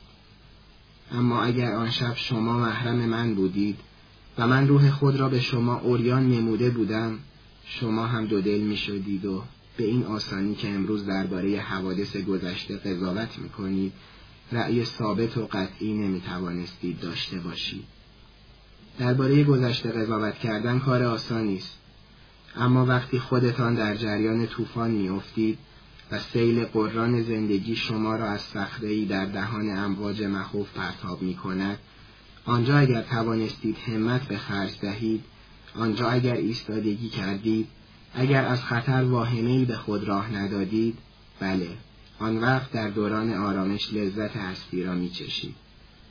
چه خوب است چه آسان است اینجور فکر کردن. اما شما خودتان بسنجید. آیا از من با آن سابقه ای که در زندگی داشتم با آن تزلزل و تشتتی که در هستی من لانه کرده بود با آن بیحالی و سرگردانی آیا چنین همت بلند از من برمی آمد؟ من دختر پدرم بودم. یک بار که در زندگی به دشواری برخورد سر فرود آورد. زانو به زمین زد زمین ادب بوسید و گوشگیری کرد. از من چه توقعی می توانید داشته باشید؟ استاد هم با همین نظر تحقیر شما به من مینگریست. او هم حتما انتظار دیگری از من داشت. این چشمهای یک زن هوسران هرزه است. او هم پهلوی خودش همین فکر شما را کرد. گفت به محض اینکه جانم به خطر افتاد مثل مرغابی در مرداب در لجن پنهان شدم و از جوش و قررش دریا فرار کردم. اما آخر استاد هم بی تقصیر نبود. می توانست در من تأثیر کند. چرا خود را در قفس سکوت محبوس می کرد چرا نمی کوشید راهی به قلب من باز کند؟ لازم نبود که من حتما زن یا معشوق او باشم. آیا نمی توانست مرا برای زندگی سودمندی که وارد آن شده بودم جلب کند؟ برعکس مرا از خود و از آن دنیای پرتلاش راند و به دنیای رجاله ها فرستاد. چه فایده؟ چرا دارم از خودم دفاع می کنم؟ این دفاع نیست همان که اول گفتم قصدم فقط خالی کردن عقده است که دارد گلوی مرا می فشارد. روز بعد ساعت شش و نیم صبح قبل از اینکه به ادارهش برود به سرتیب تلفن کردم و از او خواستم که پیش از رفتن به شهربانی سری به من بزند پرسید مگر خبر تازه است گفتم شاید برای شما خبر تازه ای باشد. گفت میآیم. گفتم خواهش می‌کنم تشریف بیاورید صبحانه تان را اینجا بخورید. گفت مشغول صرف صبحانه هستم. الان میآیم. اقلا این را باید شما ادراک کنید. اتخاذ تصمیمی به این مهمی در زندگی من کار آسانی نبود. کدام زنی است حاضر باشد به دلخواه تن خودش را بفروشد. هیچ چیزی شنیعتر از این نیست که زنی خود را تسلیم مردی کند که او را دوست ندارد. شما مردها این تنفر را هرگز نچشیده اید. آن هم نه برای یک شب یا یک بار و یا دو بار بلکه برای سالها برای یک عمر. آن هم زنی مثل من که سالها لحله مهربانی و نوازش مرد معشوق را داشته و دور دنیا دنبال آن گشته است. زنی که بالاخره پس از گذشتن از سنگلاخ هستی تازه به پناهگاه واحد عشقش رسیده است. وقتی سرتیب وارد اتاق خصوصی من شد و نگاهش به چشمهای اشکبار من افتاد یک خورد. پرسید چه خبر است؟ گفتم سرتیب من از شما خواهش کردم قبل از رفتن به اداره اینجا تشریف بیاورید. چون کار فوری با شما داشتم. می‌خواست با تعارف معمولی توی حرف من بدود. گفتم صبر کنید. اجازه بفرمایید من عرضم را بکنم. آن وقت شما جواب بدهید. من از شما خواهشی دارم و خوب می‌دانم برآوردن این تقاضای من برای شما بسیار دشوار است. اما یقین دارم که محال نیست. در مقابل من هم حاضرم هر تقاضایی که از من داشته باشید انجام دهم.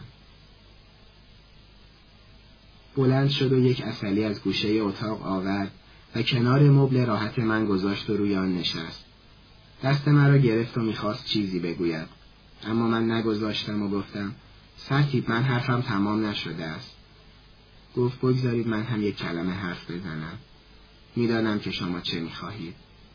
نگذاشتم که حرفش را تمام کند. نه بگذارید من حرفم را تمام کنم. من نمی‌خواهم از شما جواب رد بشنوم. وقتی به شما می‌گویم که هر تقاضایی از من داشته باشید انجام می‌دهم این جمله شامل تقاضاهای سابق شما هم هست. من با میل و رغبت میپذیرم که زن شما بشوم و این را جواب قطعی و بلا شرط من بدانید. دستش را که در دستم بود فشار دادم. می‌خواهید باور کنید می‌خواهید باور نکنید. من از این شخص به عنوان مرد و شوهر تنفر داشتم. و او هرگز جرأت نکرد تمایل خودش را به زناشویی با من جز از راه تقاضای مکررش بروز بدهد. اما آن موقع که گفتم با میل و رغبت میپذیرم که زنش بشوم از فشار دستش خوشم آمد. گفتم من حاضرم و می‌توانم زن خوبی برای شما بشوم و آنطوری که شما می‌خواهید رفاه شما را در زندگی تأمین کنم. شما باید استاد ماکان را نجات بدهید. می‌دانم که خلاصی او تنها در دست شما نیست. می‌دانم که رقبای شما از این گستاخی شما سوء استفاده خواهند کرد. می‌دانم که اعلی حضرت این اقماز شما را نخواهد بخشید. هزار چیز دیگر را که شما فکر می کنید می‌دانم. اینها را به من نگویید. از من هم نپرسید که چه علاقه به استاد دارم. شما کمابیش می‌دانید که من با او روابط سیاسی داشتم. اما فقط از این لحاظ تقاضای به این مهمی از مردی که می‌خواهم در آتیه با او زندگی کنم ندارم استاد بزرگترین نقاش ایران در صد سال اخیر است امروز را در نظر نگیرید که چون مورد خشم و بغض شاه قرار گرفته کسی به او اعتنایی نمی کند. کارهای او ماندنی است. فردا هر پرده او جزو گرانبهاترین آثار این مملکت خواهد بود. اگر او به دست دیکتاتور و به یاری شما کشته شود این ننگ همیشه برای شما خواهد ماند. دیگر تمام آرزوهایی که در زندگی دارید برباد خواهد رفت.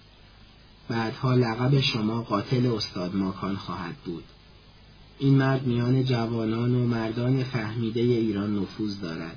آخر من خودم روزی نقاش بودم و یا اقلا می‌خواستم هنرمند بشوم و می‌دانم که کارهای او چه ارزشی دارد. شما یک نفر مخالف دولت را دستگیر کرده اید. اما با مرگ این زندانی استاد فراموش نمی شود. همیشه پشیمان خواهید بود. چرا اینطور وحشت زده به من نگاه می کنید؟ شما که ترس و وحشت سرتان نمی شود. بله کار مهمی است کار بزرگی است. مگر شما همیشه به من نمی گفتید که می خواهید ضربتی به دشمنتان که راه ترقی شما را مسدود کرده وارد آورید؟ الان بهترین فرصت است. استاد در تمام جهان سرشناس است. زندگی خود را جمع جور کنید خودتان را به ناخوشی بزنید ثروتتان را آنچه نقد است به خارج منتقل کنید آنچه می توانید بفروشید بفروشید.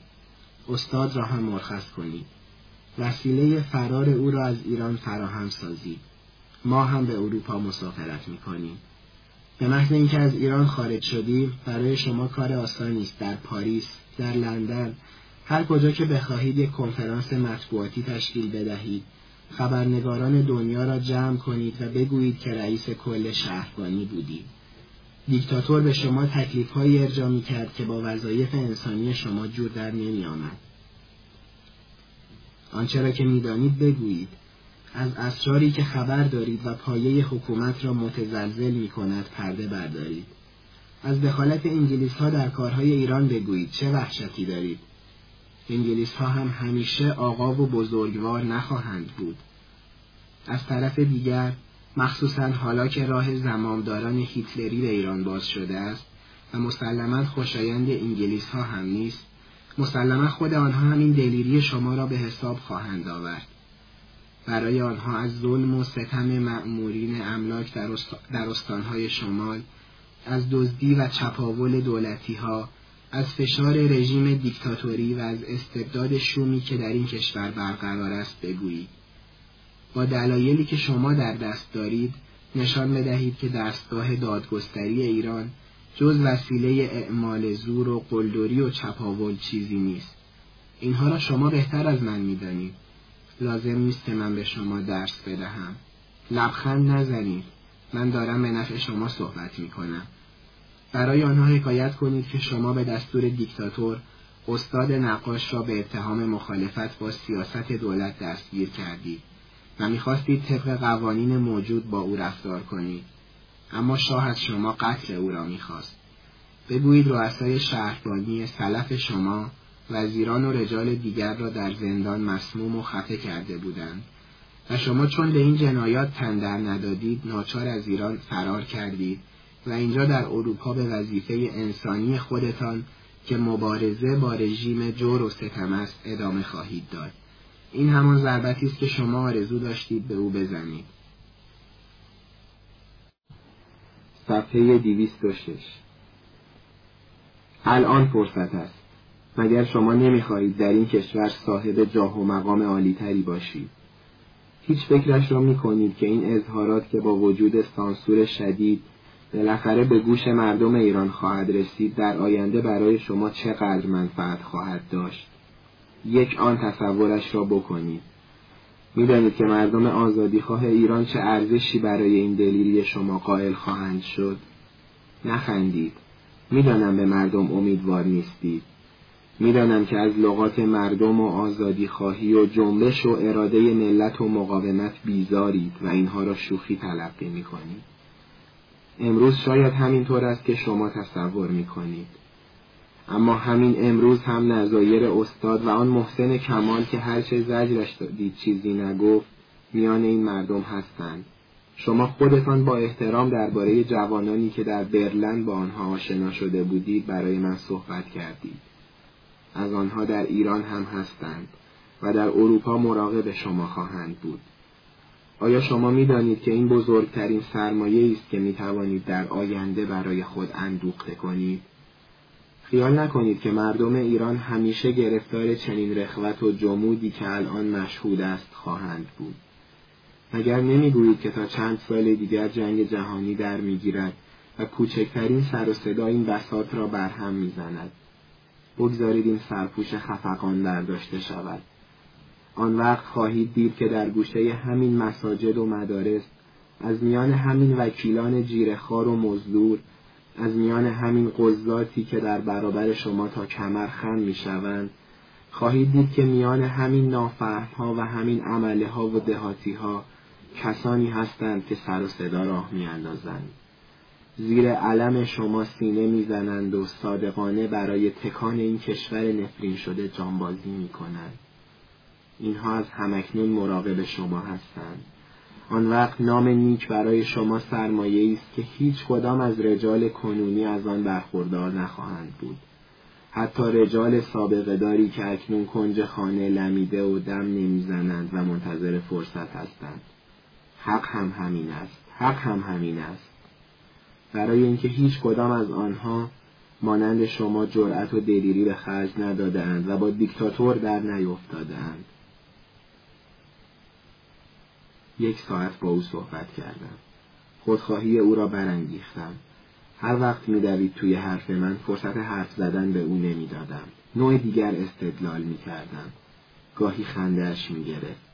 گاهی فکر گستاخ مرا تحسین می‌کرد. زمانی متفکر می‌شد و حوادث را پیش بینی می‌کرد.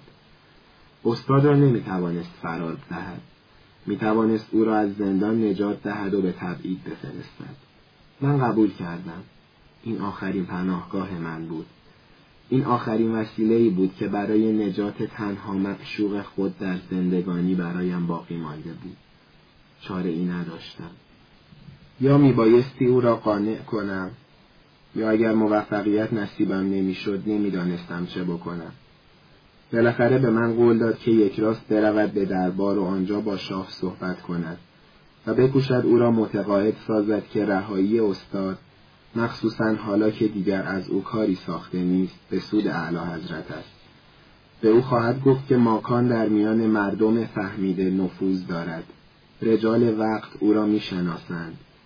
دستگیری او نارضایتی تولید کرده. کشتن او در مطبوعات خارجه سر و صدا راه خواهد انداخت و صلاح در این است که موضوع را از لحاظ سیاسی مورد توجه قرار داد. ایراد می گرفت و من میکوشیدم او را قانع کنم. جالب این است که من خودم هم به حرفهایی که می‌زدم ایمان نداشتم و آنچه را که از خداداد یاد گرفته بودم تکرار می‌کردم. پرسید خب اگر نقشه ما عملی شد و ما چنین خبری به روزنامه های دنیا دادیم آن وقت کینه شاه از استاد بیشتر خواهد شد و یقینا او را سربنیست خواهد کرد. اول جوابی نداشتم بدهم زیرا حقیقتی در آن نهفته بود. اما برای من از این ستون به آن ستون فرج بود. حالا باید او را از زجر و نابودی نجات داد. چه کسی می‌داند که فردا چه خبر خواهد شد؟ گفتم نه اینطور نیست. اگر شما به دنیا اعلان کنید که دستور دادند او را در زندان مسموم کنید و شما به این جنایت تن در ندادید نمی‌توانند او را بکشند. زیرا راستی گفتار شما مسلم می شود از این جهت هم شده استاد در امان خواهد بود. اما چه بهتر اگر می توانستید او را از ایران فرار بدهید؟ هر چه کردم زیر بار فرار او نرفت. حتی مرخصی او را صلاح نمی‌دانست. یقین داشت که جلب سوء زن خواهد کرد. مخصوصا با گزارشی که سابقا درباره ملاقات او با مخالفین رژیم دیکتاتوری در برلن به شاه داده بودند مرخص کردن استاد غیر ممکن بود. فقط موافق بود که او را به یکی از شهرهای خراسان بفرستد و به همین قصد از پیش من یک راست به دربار رفت. قرار ما این شد که در خانه منتظر باشم و هر وقت به شهربانی برگشت از آنجا به من تلفن کند و من به دفترش بروم و از نتیجه اطلاع حاصل کنم. هنگام خداحافظی دست مرا بوسید. می‌خواست لبهای مرا ببوسد. اما من صورتم را چرخاندم و او توانست فقط گونه راستم را ببوسد. نتیجه این شد که او را با یک صاحب منصب و دو مأمور اداره سیاسی به کلات تبعید کردند. دیگر از او خبری ندارم. زن ناشناس سکوت کرد. آرنج چپش را روی میز گذاشته و با دستش پیشانیش را نگه داشته بود. چشمهایش را بسته بود و سرش را تکان می‌داد. شاید منظره آخرین ملاقات را از نظر میگذراند. خیلی میل داشتم بدانم که چرا جرأت نکرد برای آخرین بار او را ملاقات کند. این زن دیگر در نظر من قابل احترام و ترحم بود. عجیب این است که فداکاری خودش را به حساب نمی آورد گویی شرم داشت از اینکه این گذشته به این بزرگی را در زندگی به خاطر استاد کرده است. من به چشمهای پرده نقاشی نگاه کردم. هیچ رمزی در چشمهای زنی که در برابر من نشسته بود وجود نداشت. استاد او را نشناخته بود. برای اینکه او را به حرف وادارم گفتم نقشه شما عملی شد. چون یادم می آید که در سالهای آخر دوره دیکتاتوری یکی از رؤسای شهربانی اسمش یادم نیست حتما همین سرتیپ آرام بوده است. از ایران فرار کرد و هرگز برنگشت. در آن موقع داستانها میان مردم رواج داشت و حتی شنیدم که مطبوعات اروپا حکایاتی از قول او نقل کردند. جوابی نداد. حرفهای مرا میشنید اما در خطوط صورتش عکس عملی بروز نمی‌کرد. مجبور شدم ازش سوال کنم. بله معلوم شد که زن سرتیب آرام شدید و البته وقتی خبر مرگ استاد را شنیدید قولی که داده بودید پس گرفتید و باز به ایران برگشتید. اجازه بفرمایید یک سوال دیگر از شما بکنم. الان گفتید که یک بار دیگر او را دیدید ولی جرأت نکردید با او صحبت کنید. دلم می‌خواست با چند کلمه در این باره هم توضیح می‌دادید. زن ناشناس اشک میریخت. آقای نازم این بزرگترین سر زندگی من بود. هیچ کس از آن خبر نداشت. برای اینکه درباره کارهای دیگر من بالاخره کسانی بودند که کم و بیش اطلاعاتی داشتند. حتی از روابط سیاسی من با او بالاخره همانطوری که می‌دانید پلیس اطلاع داشت. اما هیچ کس جز آرام نمی‌دانست که من او را از زندان نجات دادم. تمام زندگی خود را فدا کردم به امید اینکه او را نجات دادم در صورتی که گریه به او فرصت نمی‌داد. اشک از چشمهایش میریخت و حقق کنان صحبت می‌کرد. در صورتی که اگر کمی جرأت داشتم کمی بیشتر گذشت می‌کردم آخ اگر کمی او به من بیشتر میدان می‌داد و در آن روزهای مبادا که احتیاج به کمک من داشت مرا نزد خود میپذیرفت و مرا بیشتر تشجیع می‌کرد او را از دست نمی‌دادم. از او دست بر نمیداشتم. به تبعید همراهش می‌رفتم. با پول با رشوه با نفوذی که خودم داشتم با روابطی که خانواده من با زمامداران وقت داشتن شاید پس از یکی دو سال او را از تبعید برمیگرداندم و همانجا وسایل زندگیش و کارش را فراهم می کردم و او را به سود زندگی می رو بودم. حالا می‌فهمید که چرا نمی‌خواستم خودم را معرفی کنم. نمی‌خواستم حتی به شما هم که از تاریکترین زوایای روح من با خبر شدید بشناسانم و بگویم که من زن سابق رئیس شهربانی بودم. همان رئیس شهربانی که استاد ماکان نقاش را دستگیر کرد و او را به تبعید فرستاد.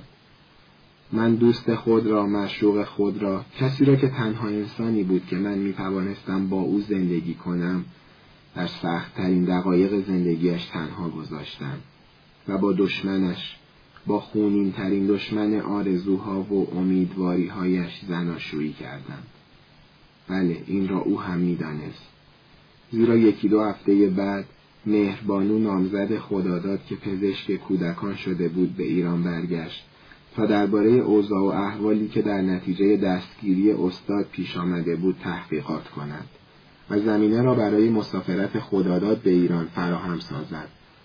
در همان دو سه ای که پس از قرار و مدار با سرتیپ در ایران ماندم، مهربانو روزی به ملاقات من آمد. اما من به او فرصت ندادم که درباره کارهای جاری که از آن اطلاع داشتم صحبت کند. با همان خنده های مصنوعی و روی گشاده ساختگی به او گفتم که عقد کرده هستم و تا چند روز دیگر به پاریس برخواهم گشت.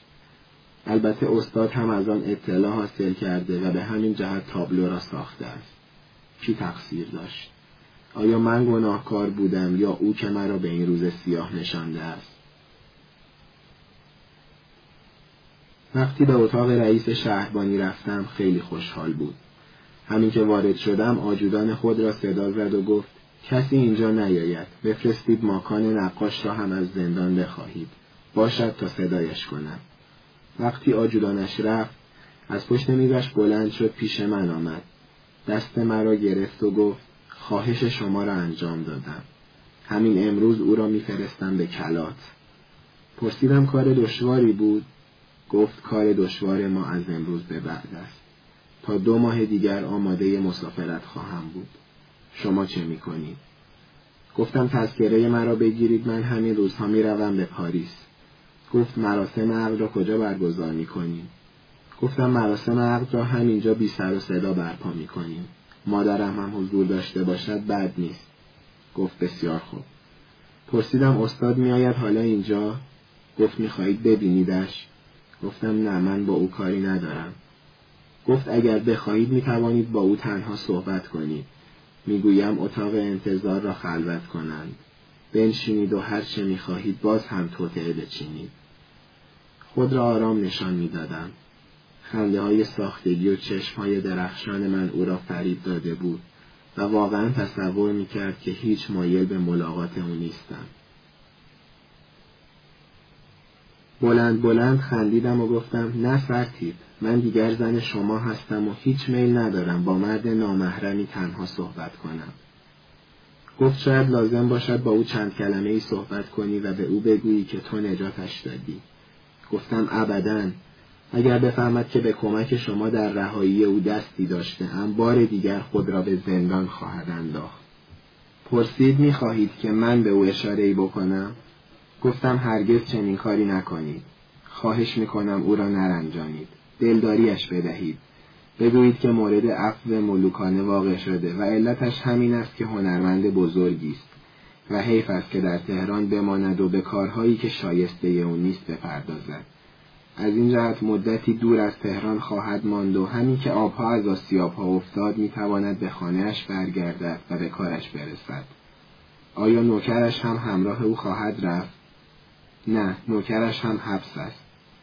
مگر او را مرخص نمی کنید هر دوشان را مرخص می کنم اما نوکرش را همراهش نمی فرستم. آجودان وارد اتاق شد و گفت قربان زندانی حاضر است. اتاق انتظار را خلوت کنید. می‌خواهم آنجا با او صحبت کنم. سرتیب از اتاق خارج شد. صدای او را میشنیدم. آیا می توانستم بروم و به او بگویم که محض نجات او به سهل ترین کاری که ممکن بود دست زدم و خود را در آغوش مرد خودخواهی که جز تن خود و احتیاجات آن هیچ چیز مقدسی در زندگی نداشت انداختم. این جرأت در من نبود. و من نمی‌خواستم به او بگویم که چگونه چنین تصمیمی گرفتم. یک ربع ساعت رئیس شهربانی در اتاق مجاور با او صحبت می‌کرد.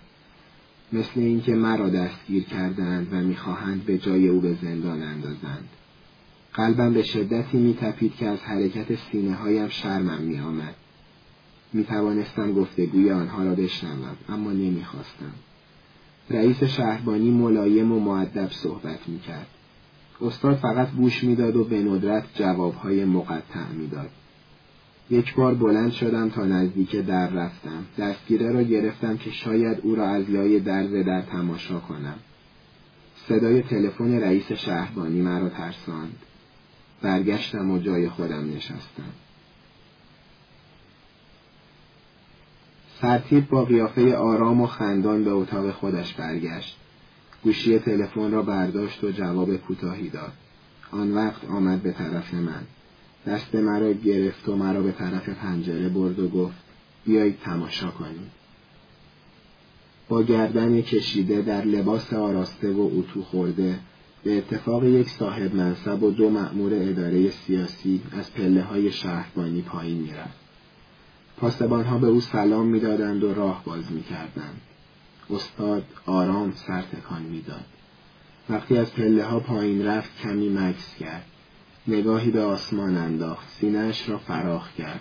گویی دارد نفس عمیق می‌کشد. این آخرین باری بود که او را دیدم و همین منظره در خاطره من نقش بسته است.